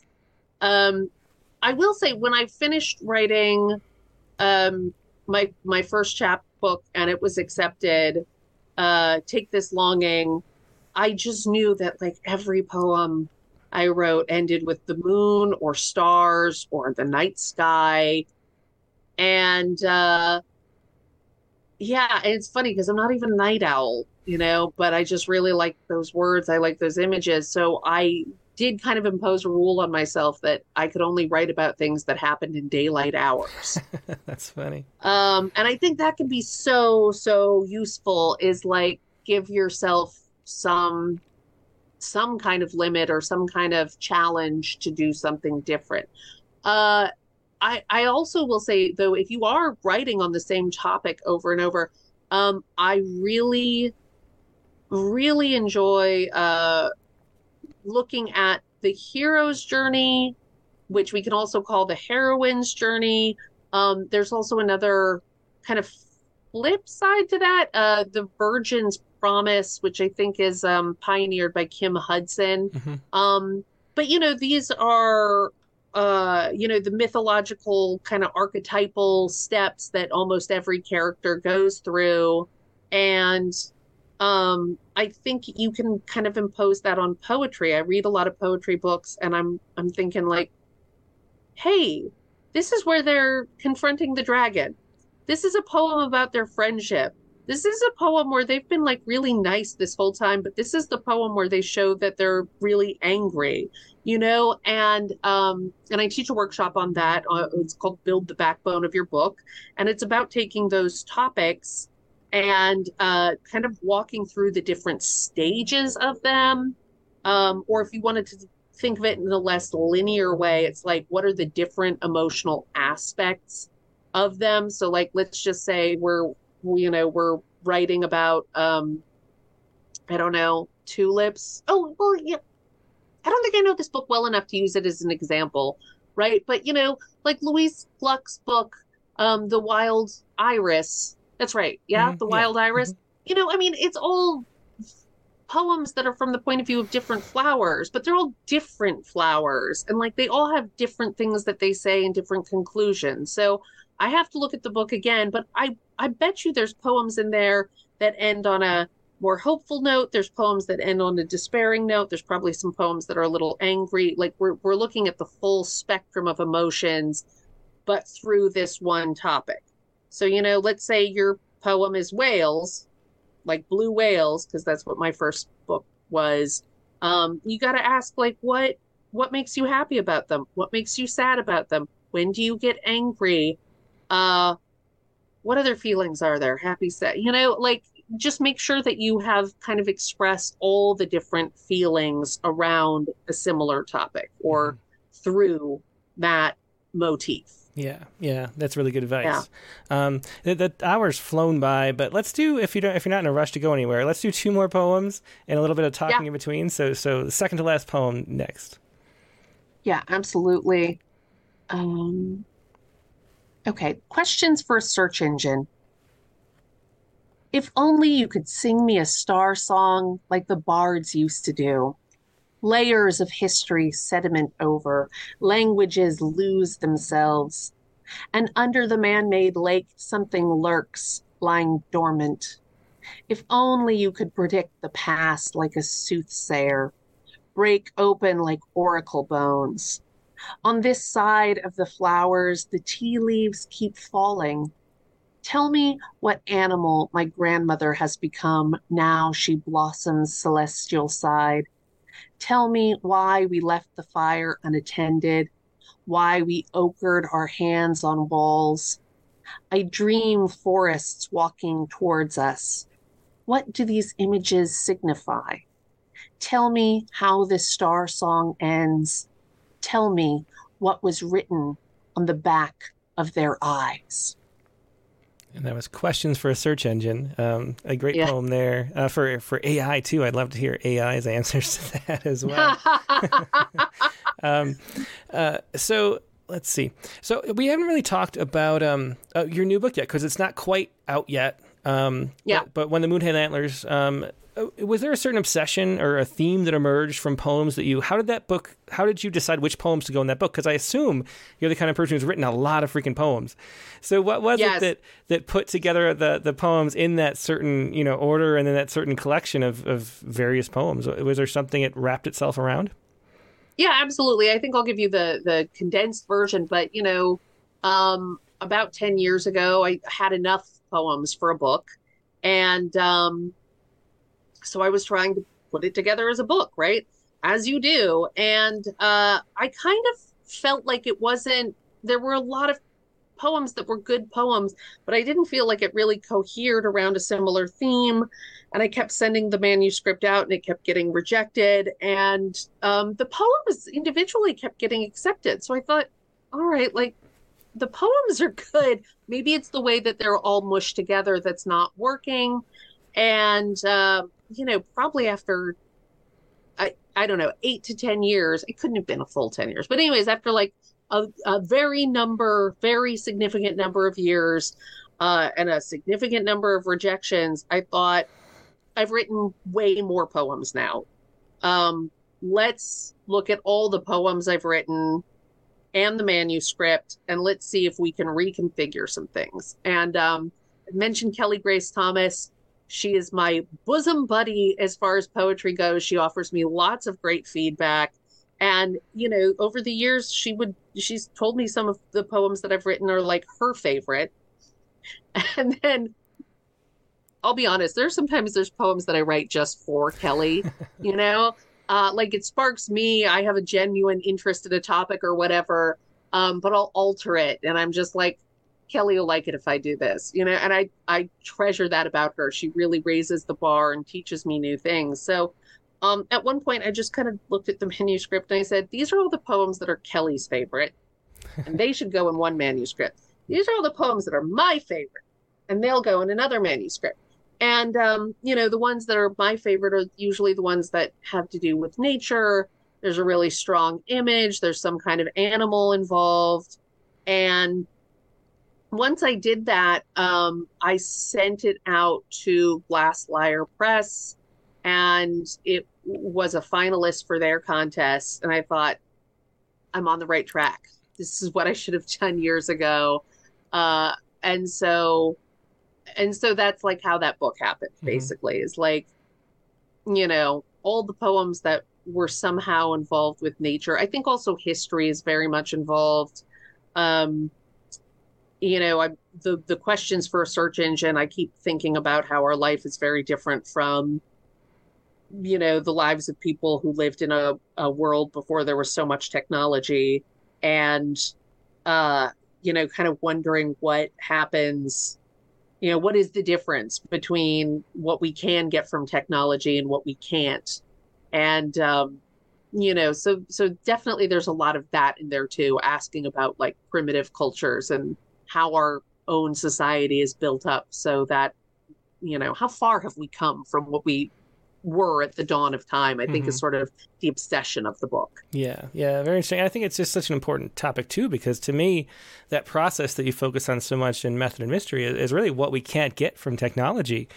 You know, and I think that's why poetry is such an important future, is because we're just going to get more and more enmeshed with technology. And we need the poetry and just the creation of art and the exploration of ourselves without some kind of assistance to tell us what we think is going to be more and more important as we just, you know, everybody has a personal AI assistant that tells us what to think and dress and eat and wear and all that stuff. And so, um, you know, we're going to need poetry more and more. And so that the process of that the poetry salon goes through is just so important, I'd say. Yeah, I'm really not concerned about AI uh, with poetry. I mean, first of all, I think we we're an adaptive species. We'll adapt. There'll be there'll be carnage, but there'll also be like many delightful, you know, benefits as well. Um, but I, you know, so what if computers can generate all the poetry that we need? Like we write it because it feels good to write it ourselves. Like we're not gonna stop. And also, like how meaningful is it to read a poem that you know was generated by a computer? We want to know that it was generated by another person. I also think it would be really fun to think of like Uh, all AI poems written by AI, but then also judged by AI and read by AI. Like the computers are going off in their own world, like creating their own like poetry um, economy Mm-hmm. that only they are part of. You know, I Uh, I love this idea that the computers start writing poems to each other. yeah, well, to me, it seems like um, you know it's going to be that, that that AI can write poems, you know, can plagiarize beautifully, and so it can write any kind of poems that can pass as poems, and so everyone's going to be faking it. You know, there's going to be so many students faking it and things, and it's going to divide the world between people who are, are focused on the product and people who focus on the process, and and you know, Yeah. the people who care about the process and that that act of self discovery and and understanding and, and getting in touch with yourself more. That's the real value, and that just becomes all the more prominent as we can really fake product more and more easily. Well, and I think this is, if I understand it correctly, the way that AI works is it takes everything that's been made and then it synthesizes it. hmm Um, so it won't be able to create anything new. So, like, you know, I don't know if there's a new thing, a new invention in the world, uh, um, a new word that we start using, and there hasn't been any usage of that word in the past. I don't know if AI will be able to generate poems about it in the future. Um, could be wrong, very much above my pay grade here, but if that's the case, then we will always need human beings to like, you know, generate the new material because AI can only recycle it. Um, and when you think about it, I mean, that's what poets are doing anyways. Like none of us, like none of we- we're all stealing words out of the dictionary and just rearranging them in new ways. Yeah, and we were all training on you know large language models of all the books of poems we've read. You know, and our, the biggest Yes. advice to poets is always read, read, read. And so, you know, I mean that's that's what we're doing. Is we're building our own you know linguistic model of of how poet, poems can work and how sentences can be put together. Uh, and so, Yeah. you know, there's that aspect of it too. Um, I want to talk about one more thing, and we're, we're, we're past time, but I really wanted to ask you about one thing because I do a prompt at the end of every episode. Your book, Method and Mystery, is like half prompts. It's like so much of it is, Yeah. is prompts. So, what do you think goes into a good prompt, and, and how can I make my prompts better? Oh my gosh. Um, yeah, well, okay, I have to credit the book uh Free Play by Stephen Nachmanovitch. Um, probably one of the most useful books that I encountered in uh, my Psychology of Creativity program. Oh, I also want to give a plug to uh, Michael Theune's book and blog, um, Structure and Surprise. Not part of my Psych of Creativity program, but it's to me like the Bible on the Volta and probably one of the most super useful craft books I've ever used for editing. So um just just want to give a shout out there. Um but uh but yeah, the um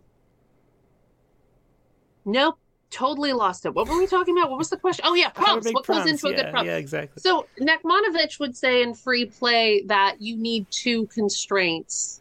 You need two rules, two things that you are working against or, you know, working towards.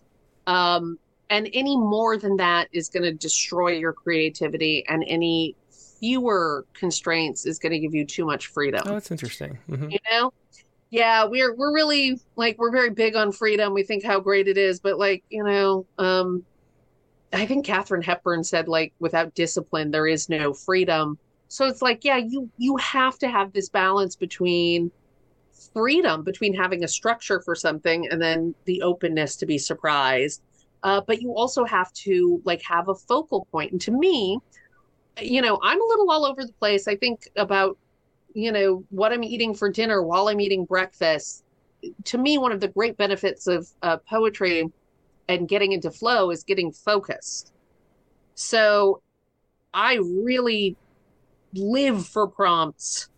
Um i'm able to write because i have prompts because i have structure so if i'm sitting down at my writing desk and going what do i write about today there's just 8 million things what is it the taoists say it's like the 10,000 Mhm. things Yeah. um, so yeah, there's the 10,000 things invading my head. But if I sit down and I think, or I get a prompt, or someone gives me a prompt and is like, let's write a sonnet about apples, I will zone out some of those 10,000 things. Um, I'll focus in on one, and then really being able to focus in on that one, that's when I get happy. That's when I can get into flow. Uh, and it, it's not that like sonnet is important or apples. It's the fact that I've gotten two little like the what is that the bumpers and the Oh, bowling yeah. alley that just help guide me towards like the singular point of focus um that's what's really just satisfying about the experience you know? So uh, i will give this and this is kind of something i think william stafford did. I'm getting it from naomi shihab nye so i you know probably some loss in translation but um, he would write down sensory details every morning and then pick a philosophical quote of some kind and then write using sensory details and a philosophical quote. I have this variation. It's um, you know write down some sensory details that are on your mind and that could be stuff you saw yesterday but it might be the dream you had last night. It might be what you saw on the news. It might be just like an old memory that's come up for whatever reason. Whatever's on your mind but the sensory details of it. And then you pick a, a poem at random right? So it might be like you know open an old copy of rattle and read a poem at random um, you know poem a day anything like that is really useful. Just pick a poem at random read it pick a line from that poem and use it to start your poem right? Um, if you don't have a book of prompts or you've exhausted them or whatever this is an endless supply of prompts. You know you can do it from anywhere and uh, you know, as much as anything works, it works. It always works, right? And you'll never run out of prompts if you do it this Mhm. way. So that's like the most useful thing that I can offer to people. Yeah. Well, great advice. Thanks so much. I, I'm going to take the uh, take that in mind when I when I make prompts in the future. You will see my one lane prompt at the end of the show. But Oh, great. but anyway, let's close up. I mean, it's been a while. Let's do uh, the last poem that you're going to read. Yeah, absolutely. Um, I would like to read the one that was in Rattle, if I may. Yeah, definitely. Yeah, and I can I can pull that one up. I think I bet I can. Um, so this one now this one is not in my book, and uh, this was one that was so close. It was a crossover. It kind of belonged in the the book um, that's coming out when the moon had antlers, but it also kind of was on the other topics um, that I feel belong in my second book, which isn't finished and doesn't have a title yet. Uh, but you'll see some of the the crossover, and this is called "Tattoos on Young Women in Spring." It is spring again, and the girls pull off sweaters, walk into tattoo parlors, and pierce a needle into the body like shoving a key into a lock. The barista calls up my order, a sleeve of blue and green turtles inked into her arm. Yesterday morning, the gates of my apartment complex opened, then closed. The food max across the way has gotten older and dirtier, the open sign brighter every night. I know now what I have never been able to say before. I will never get a tattoo or be a child again. Never return to that fresh feeling of milk or water, the raw sweetness of a carrot broken between the teeth. The muck may produce all the violets it wants, but the heart remains black, blank skin, a reminder of what I haven't done. The island like freckle on my hand floats in a lagoon of white, arm of a mannequin, ghost of a girl killed when she was young. Yeah, great poem. I still remember reading that in submissions. Tattoos on young women in spring. Uh, Thank Tresha, you. thanks so much for being a guest. It's been just so, so fun talking to you and uh, really informative, I think, too. So I appreciate it. Tim, this is so much fun. Uh, we could do this forever. We'll start our own university with our own creative writing and psychology program. Um, maybe we but you know, truly, uh, I I just want to um, definitely encourage people to check out some of those books that I've probably butchered and not done justice to at all. Uh, there's a lot of good wisdom that you can have. Um, so please check out those books. And uh, and Tim, thank you. This has really just been so much fun. Yeah, it definitely has. Thanks so much, Tresha. All right, take care. Have a good night. Yeah, and that was Tresha Faye Haefner once again. Her new book, uh, which we were reading a bunch of poems from, is uh, When the Moon Had Antlers, uh, which is coming out really soon from Pine Row Press. Also, check out thepoetrysalon.com, thepoetrysalon.com, to find out more of all the things that the Poetry Salon does. There's podcasts, there's workshops, there's a whole bunch of things, so do check that out. Now, we're going to take a quick break and we're going to go to our open lines. Uh, so, I will tell you how to do that. Um, the first thing you got to do is find the Zoom link so you can join this Zoom and I will post it on the chat windows on Facebook and YouTube. Only if you like to share poems, join the Zoom link. But before you do, email your poems to Open Mic. That's open M-I-C at rattle.com. Email the poem there so I can show it on the screen, and then join the Zoom link, which I'm about to deploy. Um, you can share any kind of poems you want. You can share prompt poems. You can share poems about current events. You can share stuff that's published recently, something you wrote today, whatever you would like to share. We have about an hour uh, to enjoy some poetry. So please do join. If you don't have a poem to share, just want to enjoy all the poems that we're going to be hearing, sit right where you are, either on Facebook or YouTube, and continue listening. And I will be right back with the open lines.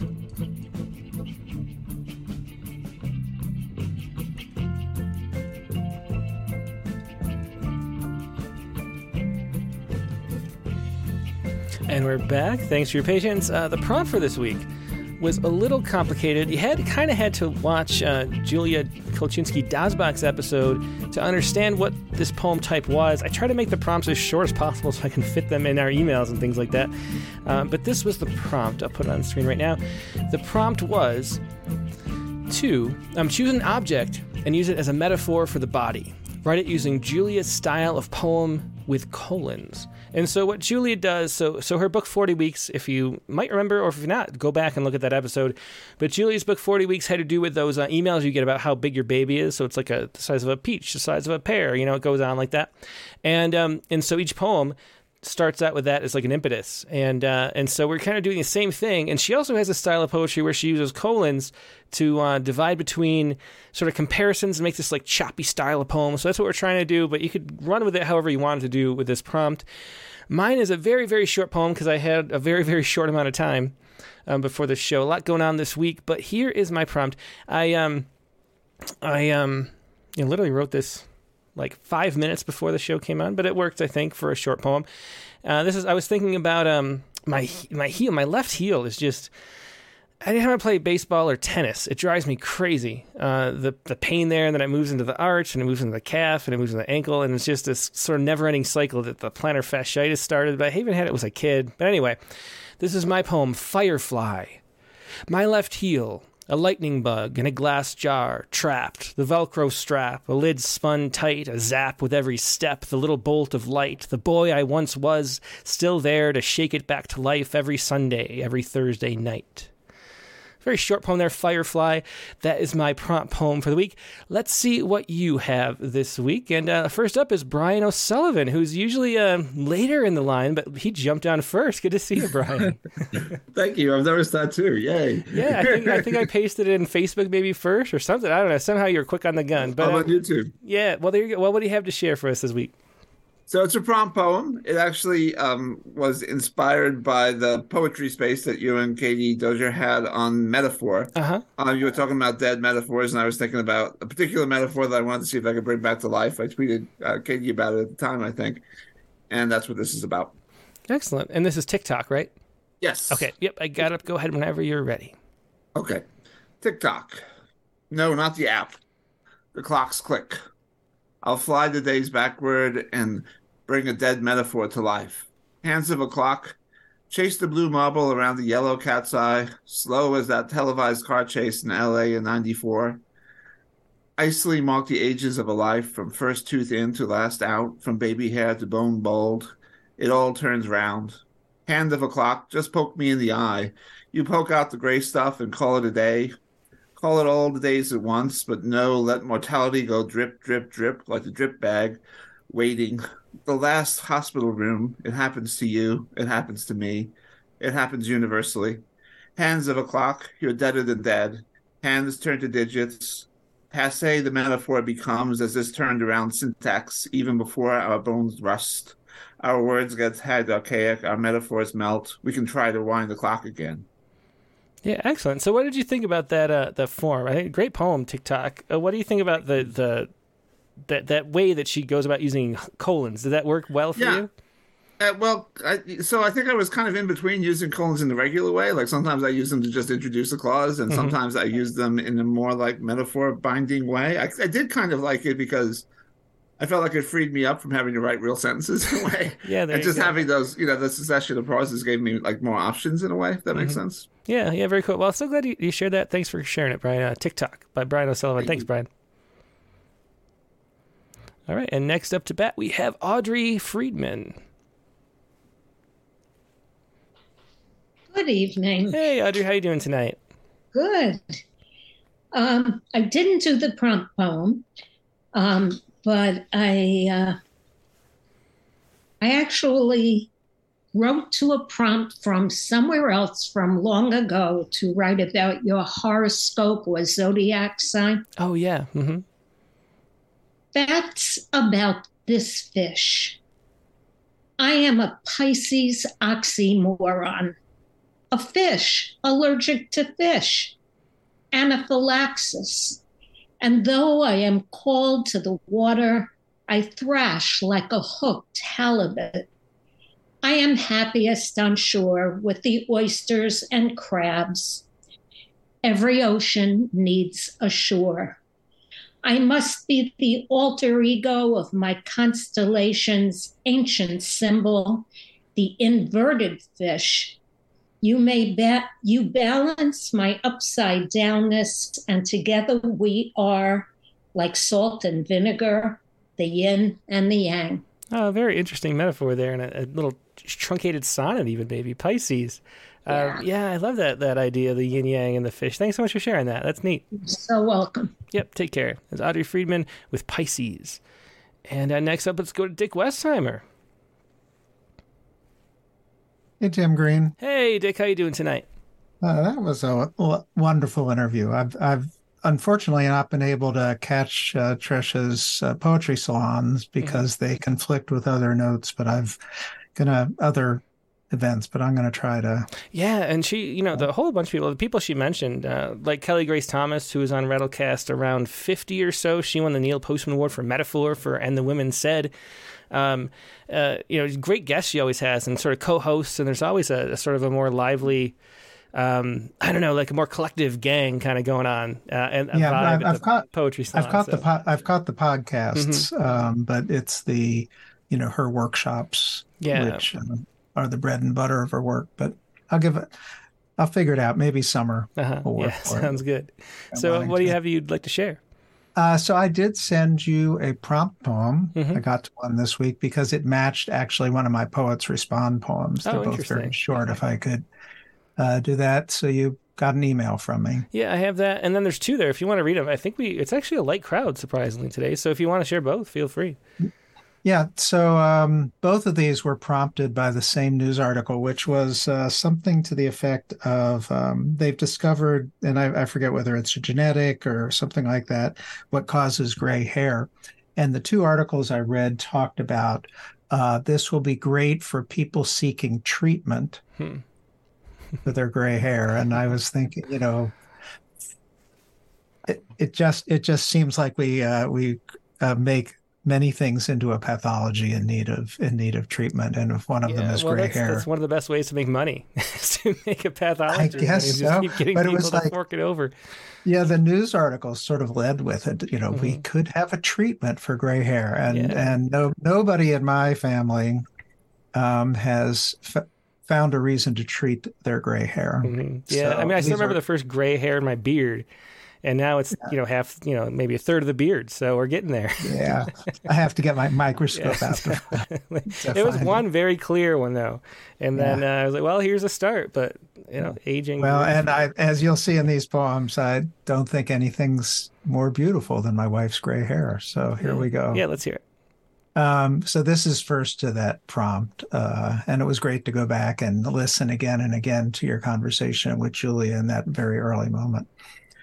Aging in place, hair, gray, crazy, the way it grows, wires, hot, the feel of fire, brush, lips, taste, hips rise, hands full, heat pulls, bodies, ours, us, closer. Can't sleep, can't stay, here, awake, can't make, hard, love, waits and waits until day, awake, no ache, nothing blue, just gray, the same, flash, skin and hair, hand on hip, you, you, you, me. Yeah, great use of that form. Um, and uh, what did you think about writing it in that form? Because I was thinking as I was doing it that it made it a little harder to write. But I was thinking that if there's a poem that's not working, it might be a great way to revise into that form. You know, take the snippets and sort of move them around and, and play with them that way. What, what did you? What was your experience like? Because it's new to me. I've never seen a that Yeah, I- I fragmented had- structure kind of kept breaking me up. You know. You know, I've I've done a few poems that have uh, backslashes Mhm. um, in between, but I tend to put those in afterwards. This, I was really thinking about what Julia was talking about, about sort of like the almost like the Uber metaphor of connecting two things that are Mhm. way different, Uh huh.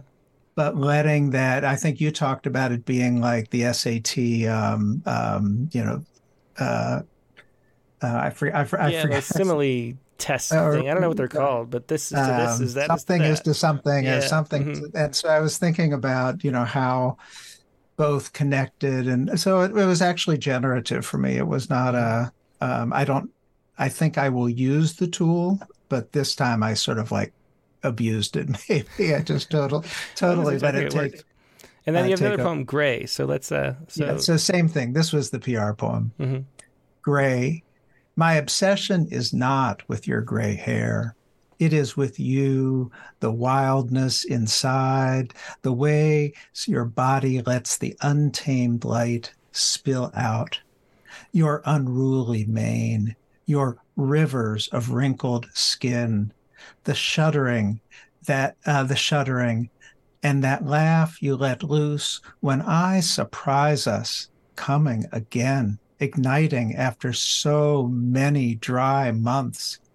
Every day we age i find a new way to love you even when everything hurts yeah, great ending there. That was Gray again to go with uh, Aging in Place 2 by Dick Westheimer. Thanks so much, Dick. Always a pleasure. yeah thanks tim Yep. bye-bye Take care. Yeah, two poems by Dick Westheimer. Next up, let's go to um, Mostafa Sarwar.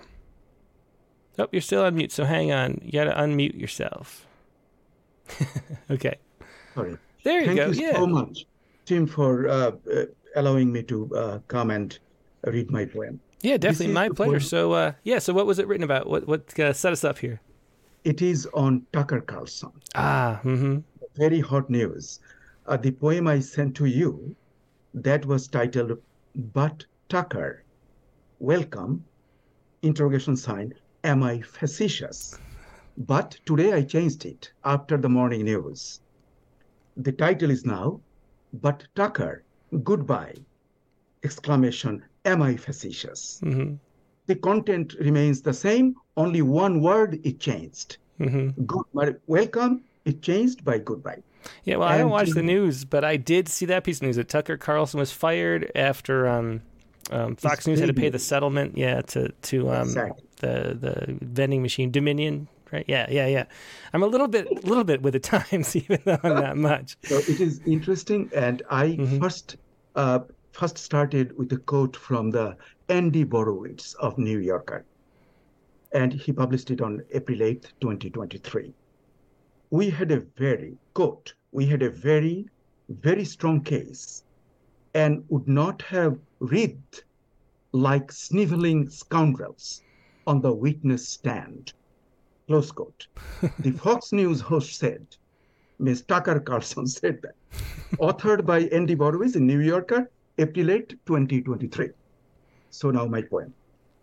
Your melodious high octave rendition from the self proclaimed fair and balanced TV network, having the namesake of the most cunning thief on our wretched planet, dwelled by QAnon. I enjoy high pitch rendition, apparently gender neutral. The abstract antimatter of Hermes, who declared in the open theater of Parthenon. No lies, smugness absolutely banned, pomposity out of question. I have been an audience to your truth telling in the open and reading the alternative facts in your boss's testimony in Dominion lawsuit. You can't be wrong. I could not stop laughing. Heartfelt thanks for giving so much pleasure in a time when pleasure, a runaway bride, escaped to the back hole of the black hole. But Tucker, goodbye. Am I facetious? That's my Yeah, very fun poem. It's so fun to have, uh, you know, have fun with poetry. So thanks so much for sharing that as a, a real laugh. I appreciate it. Thank you. Thank you. Yep. Thanks so much. Yeah, and that was um, um, Abu Sarwar uh, with, uh, um, or Mostafa Sarwar, I should say, with uh, But Tucker Goodbye, Am I Facetious? Yeah, thanks so much. Uh, next up, let's go to um, Bishwajit Mishra. Hi, Tim. Hi, good evening, everybody. Good evening. How are you doing tonight? I can't see you. I don't know if you want to be on video, but no, so. No, okay. let me just. I don't know what goes on. so, you can't see me? No, I can't. Uh, I think you need to. There you are. Yeah, Hello. yeah. Sorry. Okay, I hadn't. Yeah, good to see you now. So, how are you doing today? Yeah, I'm good. Thanks. I, I just keep it off because when I listen to poem, I'm not a good listener. I close my eyes, so I don't want to disturb. Oh, that's- that's and. I read here, so I don't want to distract whoever is reading with my facial movement. Great. So, what did you Uh, write for us this week? So I have a prompt poem. Mm-hmm. Uh, I'm sorry, uh, last week I was in the middle of the day, so I tried to jump in, but I had another meeting. Yeah, just- it's tough. It's, It's- I think I maybe, couldn't uh, come back. we have fewer people on the uh, open lines. It might be because those extra, you know, two days fewer to write your poem too. So, okay. Okay, so uh, this is uh, the poem called The Tree, the Metaphor. I get this prompt to write about a body part using a metaphor. Feels like a relic dug out of rubbles, a tree reflected in a pond or river or ocean. Do they have reflections? I don't think so. They're too mobile for that. Anyway, the reflection, the roots on top. And the fruit? Is that the fruit or the seed? The whole tree? The trees that were, that are, and that will be? The whole orchard with pulsating fruits. Again, a metaphor. Oh, that's great. Yeah, I love that. Uh, the whole orchard as a metaphor there. That's great. Yeah, I, I mean, I don't know why it came to me, but I have written on these uh, upside down tree in many of my poems. It's it's very. Uh, I don't know if uh, everybody's familiar. Uh, in Eastern spiritual, uh, uh, you know, traditions, the life is uh, seen as an upside down tree, and interestingly, in uh, the Jewish Hasidic traditions, like in Kabbalah, I read once it's done. Uh, it's viewed as a reverse tree. The life. Oh yeah. So, so I find it very interesting. So, so that's Yeah, definitely. Me too. A very interesting image. Thanks so much for sharing that, Bishwajit. Yeah. So do you want me to read from the last uh, prompt, the one I sent? Uh, on Oh yeah, yeah, sure. Let me. Uh, let me It's pull a small poem if you have time. Yeah, let's Uh, let's do it. I'll try to. um Yeah, from uh, last. It's called Desert. Yeah, desert. A yeah. dessert. Let's do that too. A dessert. And what what was the prompt last week? Just refresh my own memory because I don't remember. Uh, it's from your camera reel. That's right. Yeah, yeah. Camera reel photo. So we have we have Bishwajit's camera photo here. uh, this is a desert with some snow. No, no, this is a dessert. A like, dessert, Uh, I might sp- uh, uh, it's like sweet dish. Uh, it's a park I, I go. I walk very frequently, uh huh. And uh, this was late uh, in the fall, and I walked there because the weather was better. So um, uh, I saw this, and it was it was cold. So I wrote that, uh, you know, on that day. Okay. So I used that as a. I didn't do much for based on the prompt because I had. I love writing poems there, and they're almost like prompt, like ekphrastic poems, and they're very simple narrative flows. Anyway, a dessert. Kindly nature slides in a cheese slice between hot toast, and I don't let it go by. Walking into the park that I frequented on warmer days when I must have sampled many offerings that I tried to retain feebly in casseroles.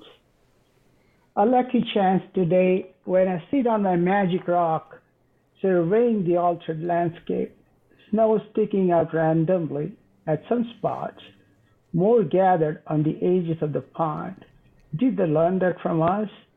As I savored the end of the meal treat, just before the restaurant shut for the season. Oh, great ending there. Yeah, I, I really like that prompt, getting to see everybody's camera rolls and what uh, what you're taking photos of. yeah, and this is my favorite uh, part of writing. I love those poems. They're simple, but I see it in the park Mhm. and I write. I Ah. go to the pond. Whatever I see like haiku, I just write. Mm-hmm. I love that part. Yeah, that's great. Well, me too. Thanks so much for sharing that. Yeah, thank you. it's, uh, Have a yeah, good thanks. night. Always a Yeah. pleasure. Okay, bye Yep, bye. bye. Yeah. Yeah, that was Bishwajit Mishra with uh, two poems of dessert, and uh, the first one was called. Um, what was the first one called? The first one was called. Uh, oh yeah, the tree, the metaphor. Okay, now let's go to uh, Brent Stauffer next. Hey, hey, Brent, how you doing tonight? I'm good. Can you hear me? I can. Yeah, it's got low bandwidth, but it got you on a small screen. So if it gets worse, I'll tell you to just turn off your video. But for now, it's good. Okay. Okay, good. Um, well, it's been a it's been a really fun night. Really enjoyed the interview and and uh, the poems uh, on the open line are, are have been really good. This prompt was really interesting. Yeah, it's a different way of writing than I've ever done. Like trying to break it up that and like think with so like it's so choppy, you know. Like I tried every time to stop and think of where you want to move next. It was different Yeah, because it usually And- talking and about I- the flow. Usually it's like a flow, and this was like a stairs or something. So you don't want to flow down stairs. yeah. um, well, it it it it's it's such a uh, um, uh, a stylized form, you know. And and I, at first I I, I uh, kind of didn't really want to try it because I was thinking, well, that's her thing. That's that's what she does. That's Mhm. it's really cool. But do I want to just? But anyway, it was really fun to try, and um, really did influence how in some ways, it even influenced what the poem was about. Mm-hmm. Well, Um, interesting. Yeah. Well, let's hear it. Release. Okay, release. Um, my brain's a barn. All the animals fled. A panicked amygdala kicked the doors open. A flock of fractured hippocampi rushed out into the open wide field, uh, into the wide field under an alien sky. Now I remember nothing. The prize ponies, Broca and Wernicke, raced off in different directions. Now I can say nothing. The occipital lobe in the sun-struck loft tumbles down, pierced by a pitchfork. Now I can see nothing. A blessed hush settles with long shadows over the empty building. With everyone gone, now there's nothing left to worry about. Ah, that's cool. Release. I love the repetition of the nothing there. That really pulls the poem together.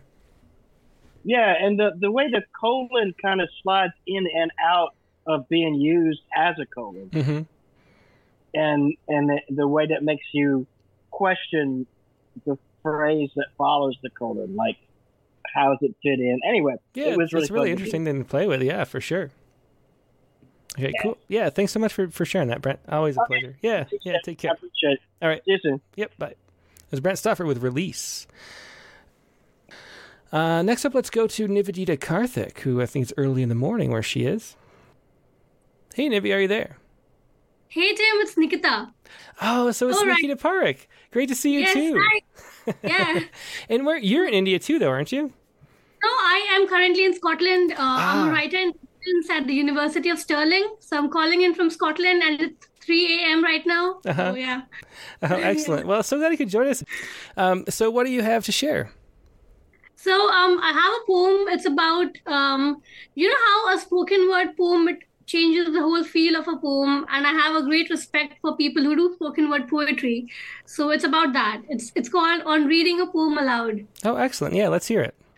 On reading a poem aloud, just the way a poem explodes mid-air, particle suspension, dust, glitter, heart, hair, muscle, trash, stones throw from city centers below, fireworked kaleidoscopes. Look, knit kilt disentangling, this day moving backwards, words embryoning back to thought, now an explosion, now an experience. Now a reverse globe, backhanded evolution, language, thought, memory, nothingness, nothingness. Oh, that's a very interesting poem. Can you talk a little bit more about um, on reading a poem out loud? How does that? Uh, what are your thoughts on that? Yeah, so um, I had a reading at uh, a poetry cafe here in Scotland, and I saw somebody read a poem, and it's just the way, you know, when a poem is transferred from a page to, you know, open air essentially when you're reading it aloud it changes the whole feel of the poem Mhm. it becomes alive in a way and you know that whole that entire experience of listening to somebody reading a poem aloud it was kind of about that yeah Yeah, excellent. Yeah, it definitely. I think of um, you know, the words on a page is like sheet music to the actual poem, which lives in the air. That's how I always think of it. absolutely Yeah. Well, so glad to see you again. It's been like a year, I think, since I've seen you before, and yeah, it's good to have you Uh, back on.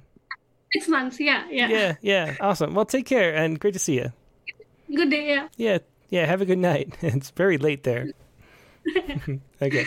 Yeah, that was Nikita Parik with um, on reading a poem aloud. And now we will. I'll go to Nivi. Nivedita was here for a little bit, and then she uh, probably had to go to work. So I will um, just do her poem myself and, and read some other poems that we have uh, that people have sent in. So here's um, Nivedita Karthik's poem. Um, Nivi says, let's see, I've attempted to write a prompt poem. My similes are slightly longer, and I also have sentences strewn in there, so it's not a strict prompt poem per se, but I'm feeling a bit under the weather. Um, so here we go. I have um, pasted the poem in the body. Here it is. My brain is a vault that is. Let me put this in a, um, a Word doc really quick. Okay. My brain is a vault that is. This is Nivedita's poem. Okay. My brain is a vault that is, endless like the universe, holds the secrets of my universe, secrets that are beyond my comprehension, fathomless like dark matter, and perhaps just as dark and disturbing at its core, too strange to describe, soft like a peach, juicy and sweet to its dark core, but bruised at the slightest insult, hard like a diamond, faceted and tough to scratch, too hard for anything new to make an impression, creviced like the glaciers in, in the Antarctica, one misstep and a memory falls through the cracks, never to be retrieved again. Oh, that's great. I love the, the ending. One misstep and a memory falls through the cracks. That's really cool. My brain is a vault that is. Thanks for sharing that. Great prompt poem, Nivedita. And uh, let's see what else we have. We have a few more people who emailed their poems in. Um, okay, so Katie Dozier, who of course does the uh, poetry space with me on Thursdays, she has both a uh, prompt poem and a bonus haiku. So let's we could take a look at both of those. Uh, this is Bake Sale, her prop poem this week. Here we go. This is Katie Dozier. Bake Sale. My body is a pound cake, blonde, baked inside a Bundt pan. The drizzle of lemon icing cuts the richness of my thighs, the crumbs of youth still clinging to the sides. My brain is a banana nut muffin, a Brit once called stodgy, an American too dense, but walnuts must be toasted first to carry the depth of scent. Eat me with chai tea, all too often given free. My heart is a plate of cookies with scorched sides, but the chocolate chips are still gooey underneath the sea, a rainbow of rainbow sprinkles splashed on by my daughter's glee. That is Katie Dozier's poem for the prompt. Excellent as always, baked sale. And then uh, there's also a bonus haiku. The link is to Twitter. Let's see this. So it's uh, so Katie's doing over on Twitter. She's doing a poem every day for uh, uh, National Poetry Month. And day number 22 was this poem here. Um, there we go. If you can see it. Um, and so he says, perusing the strange news section of NPR, I came across an article about the evolution of cockroaches that I then, for some reason, read and wrote a haiku about. And um, the article. Oh, here's the article. If you scroll down farther, that would be helpful. These cockroaches tweak their mating rituals after adapting to. Yeah, let me read the whole article. These cockroaches tweak their mating rituals after adapting to pest control. Oh yeah, that's right. So what it was was that um, hu- you know, we humans use we use sugary poison to to both lure the cockroaches in and then kill them, and so um, as a result, this has cramped the bug's sex lives. Um, but now researchers, some cockroaches appear to have tweaked the recipe for the sweet substance that males use to woo females. So, so traditionally, um, males make something sweet, like a, they secrete something, and uh, that lures the female into mate. And so that's what we've taken advantage of is pest control. Um, but now we've adapted to pest control. I mean, and, and there's that, and um, and then they've changed the the, the recipe for their mating snack, I guess you could say. So here is the actual haiku uh, from Katie. Right here. Sugar now tastes bitter, nuptial gift. Sugar now tastes bitter, nuptial gift. That's a great haiku from Katie. And I should mention, too, that the uh, topic on the poetry space this week is haiku. So if you'd like to have a roundtable discussion, just chatting with people about haiku, find us on Twitter, Katie underscore Dozier on Twitter is where it's hosted. You can also just type in the poetry space to listen later as the podcast version. But the space is a neat app because you can. Uh, a neat part of Twitter because you can have a whole bunch of people join in a discussion and kind of moderate it and, and flow through and, and have a nice roundtable discussion. Very different than a Rattlecast where I'm just babbling. Um, it's a good way to talk about poetry. So, and that is Thursday at 3 p.m. Eastern Time if you ever want to check it out. The Poetry Space talking about haiku this week. Okay. Let's see what else we have. Um, um, let's see. This is a JB pen name, who I love speculating about who this might be. JB pen name. The poems are always great. This is a uh, Gin Still Gut, and uh, JB pen name is the poet. We have no idea who this is, uh, but Gin Still Gut.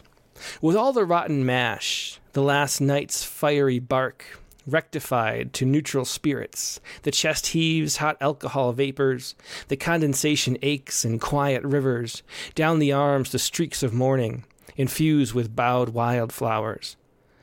These are the tinctures the beach tongue chooses, searching the dry mouth of each pitted breath, to still the self, the bittered fruit, the hurt of clenched herbs, the acid grain that washes daybreak from the lungs. Oh, that's a great poem, as always, by J.V. Pen name.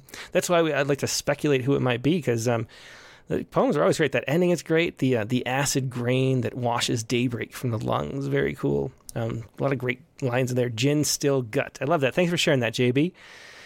And um, I think we have a couple more that people emailed in. Um, so Steve Horrell says I wasn't going to send anything in, but when he discussed write how you talk, I decided to take a chance on this poem, a tree planting work poem based on in the Queen Charlotte's now um, Haida Gwaii. Was published in an anthology of Comox Valley poets, which uh, fortunately includes Lynn Knight, who turned me on to Rattle. Oh, that's cool. Lately, I'm having problems with my computer, so I uh, can't zoom, but read this if you can. Okay, so this is Area 63, Moresby Island. I'm now Gwaii Hein, Hein, Highness? Heinous? Not sure how you'd say that. But here you go. This is uh, the poem by Steve Horrell. Area 63, Moresby Island. The top ridge is covered with standing timber, too scrawny, too steep, too far from that last setting to log. Looking like a mohawk haircut, a highway for deer, bear, home for near extinct mosses, haven for peregrine falcon. The side hill, a mass of stumps, sharp, busted up limbs, grades down through several switchback logs, roads to Sewell Inlet. Thick Pacific fog below us, the steep hump of Louise Island, so close at first I thought only a river lay beneath that white foam blanket the brooding shoulders of Talunkwan Island, and the tangled descending peaks, Tenu, Tunga, and those jagged rocks in the distance, the lost islands, the summit of Lost Mountain, no doubt beyond which nothing is found, only the mainland. The morning is cool, our breath damp, knowing white threads as we breathe.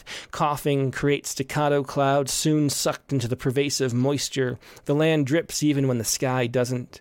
We're climbing before the sun hoists its blast over Talunkwan, and halfway to the timber someone yells, Here comes the sun, to an old Beatles tune. We all stop. Some hung over brush arms, spread like scarecrows, some caught twisted between trees dangling on a caulk boot, looking like machines run out of gas, like ragdolls suddenly collapsed. In this country which seems to know no sun, the sun announces its arrival on rainbow runners. Great circles of blue and red throbbing around the hot gold core. The fog, heated, rushes uphill, millions of tiny water prisms catching the light in waves. There's absolutely no question in anybody's mind who's running this energy show jerked back into gear by a rising tide of responsibility or stupidity or some pervasive survival instinct, we move on, working, reforesting the manged slope, while below us the topsoil bleeds brown into the inlet. Oh, great voice and, and great, great images there. I mean, that's another example of the way uh, what um, um, Tresha was talking about, about describing the things around you and then letting the poem come from that. Uh, so wonderful examples of two things we were talking about on the episode. Thanks for sharing the Area 63 Moresby Island. So thanks, thanks so much, Steve. Uh, Steve Sto- Horrell, of course. Horrell, yeah, Horrell. Steve Horrell. Area 63, Moresby Island. So that is going to be it for open lines. Let me do. I thought I would do um, share Kelly Grace Thomas's poem since we talked about her. Um, we talked about this poem, and it's always nice to um, share poems we talked about on the show. This won the uh, Neil Postman Award for Metaphor a few years ago, and you know Kelly is one of um, you know Tresha's good friends, and they do a lot of stuff together on the Poetry Salon. Uh, the book that Tresha is is forthcoming was um, a lot of it picked by Kelly, and uh, this is uh, one of the prompts too in uh, in Tresha's book. Method and Mystery is about this poem and using using uh, you know verbing nouns to make metaphors in a really interesting way. This is and the women said, winner of the 2017 Neil Postman Award for Metaphor from Rattle. So take a listen to this. I'll let Kelly uh, do the poem justice instead of me. Here you go. And the women said, and the women said, Watch as men call us lottery tickets. Watch as they cash register us into gamble and to played out combinations of sweaty bills and pocket want. Watch as they lick their lips for that better life. Watch as they pout when we don't pay out. When the bling of our breasts don't make them Cheshire cat the same. When we got our own debts that gotta be paid to mirrors to mamas, to the way our hearts traffic light in the closet after we sold ourselves whole. And the women said, Feel the way we became campfire. How we ghost storied into this dangerous beauty. How the men can't scrub out our smoke. How our blue learned to burn slow, stand still like the moment between begging and maybe. Feel the way we soil into shovel, how we let ourselves be held even after a matchbox tongue misspoke our flames, even after we told Flint you don't live here no more. The women said, Feel how we are not open fields waiting for their strike. They cannot bury us deep, call us things of war, and be surprised when we landmine. Yeah, it was Kelly Grace Thomas, of course, with such great metaphors in that poem. And the women said, They cannot bury us deep, call us things of war, and be surprised when we landmine. Um, I love that cash register us into gamble, too. A great, great poem there. Um, and the women said by Kelly Grace Thomas.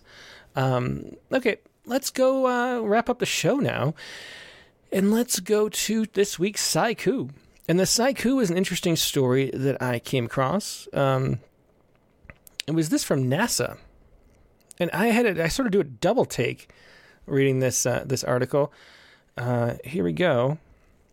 Um, Hubble sees a possible runaway black hole creating a trail of stars. Imagine that. There's an invisible monster on the loose, barreling through intergalactic space so fast that if we're in our solar system, it could travel from the Earth to the Moon in 14 minutes.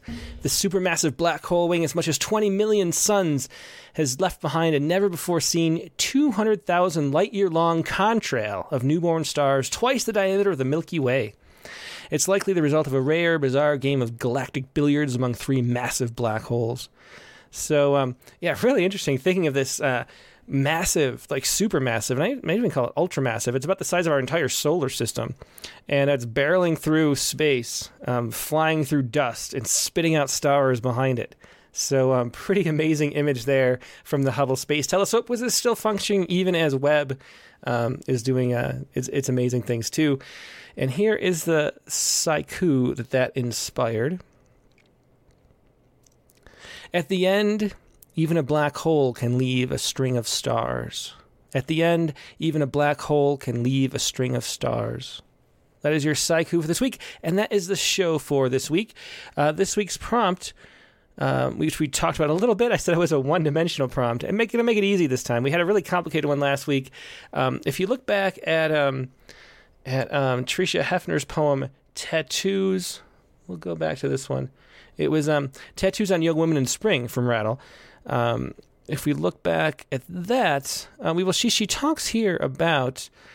Um, I will never get a tattoo or be a child again. Never return to that fresh feeling of milk or water, the raw sweetness of a carrot broken between the teeth. So that's what she'll never return to. And our prompt for this week was to. Um, here we go. Write a poem about something you will never do. So take that very simple line from Tresha Faye Haefner and think about it. Think about maybe what you might have uh, wanted to do with your life and now what you know you'll never do. Whether you're happy about that or unhappy about that, it's up for you to decide. The style of poem is up for you, but write about something that you will never do. That is next week's prompt, and next week's guest in the Rattlecast is not going to be a single guest. This is a unique episode coming up. Next week's guest is going to be um, poets from the New Voices anthology, contemporary writers confronting the Holocaust. So Howard Debs put together this anthology with Matthew Silverman, both two po- people that we have um, a history with at Rattle. We published Sil- Matthew Silverman, and Howard Debs was the Ekphrastic Challenge um, artist, a photographer. At one point, he's putting together this uh, anthology, New Voices. Um, so we're going to feature in addition to Howard Debs and Joy Ladin talking about the anthology, we'll have Ellen Bass, uh, Lois P. Jones, Jeffrey Flip, uh, Philip, um, Alejandro Escudé, Andrew McFadyen-Ketchum, uh, Lauren Camp, Julia Kolchinsky Dasbach, and Jacqueline Osherow, all reading poems from the anthology, all poets we've published before in Rattle. Um, that is the New Voices Contemporary Writers Confronting the Holocaust anthology. Rattle number 192 next week, Monday, May 1st, regular time, 8 p.m. Eastern, 5 p.m. Pacific. Hope to see you then. Should be a great conversation. Lots of great poems and poets there, um, and very important topic as well. Uh, hope to see you then. Hope you have a great week in the meantime, and I will talk to you later. Good night.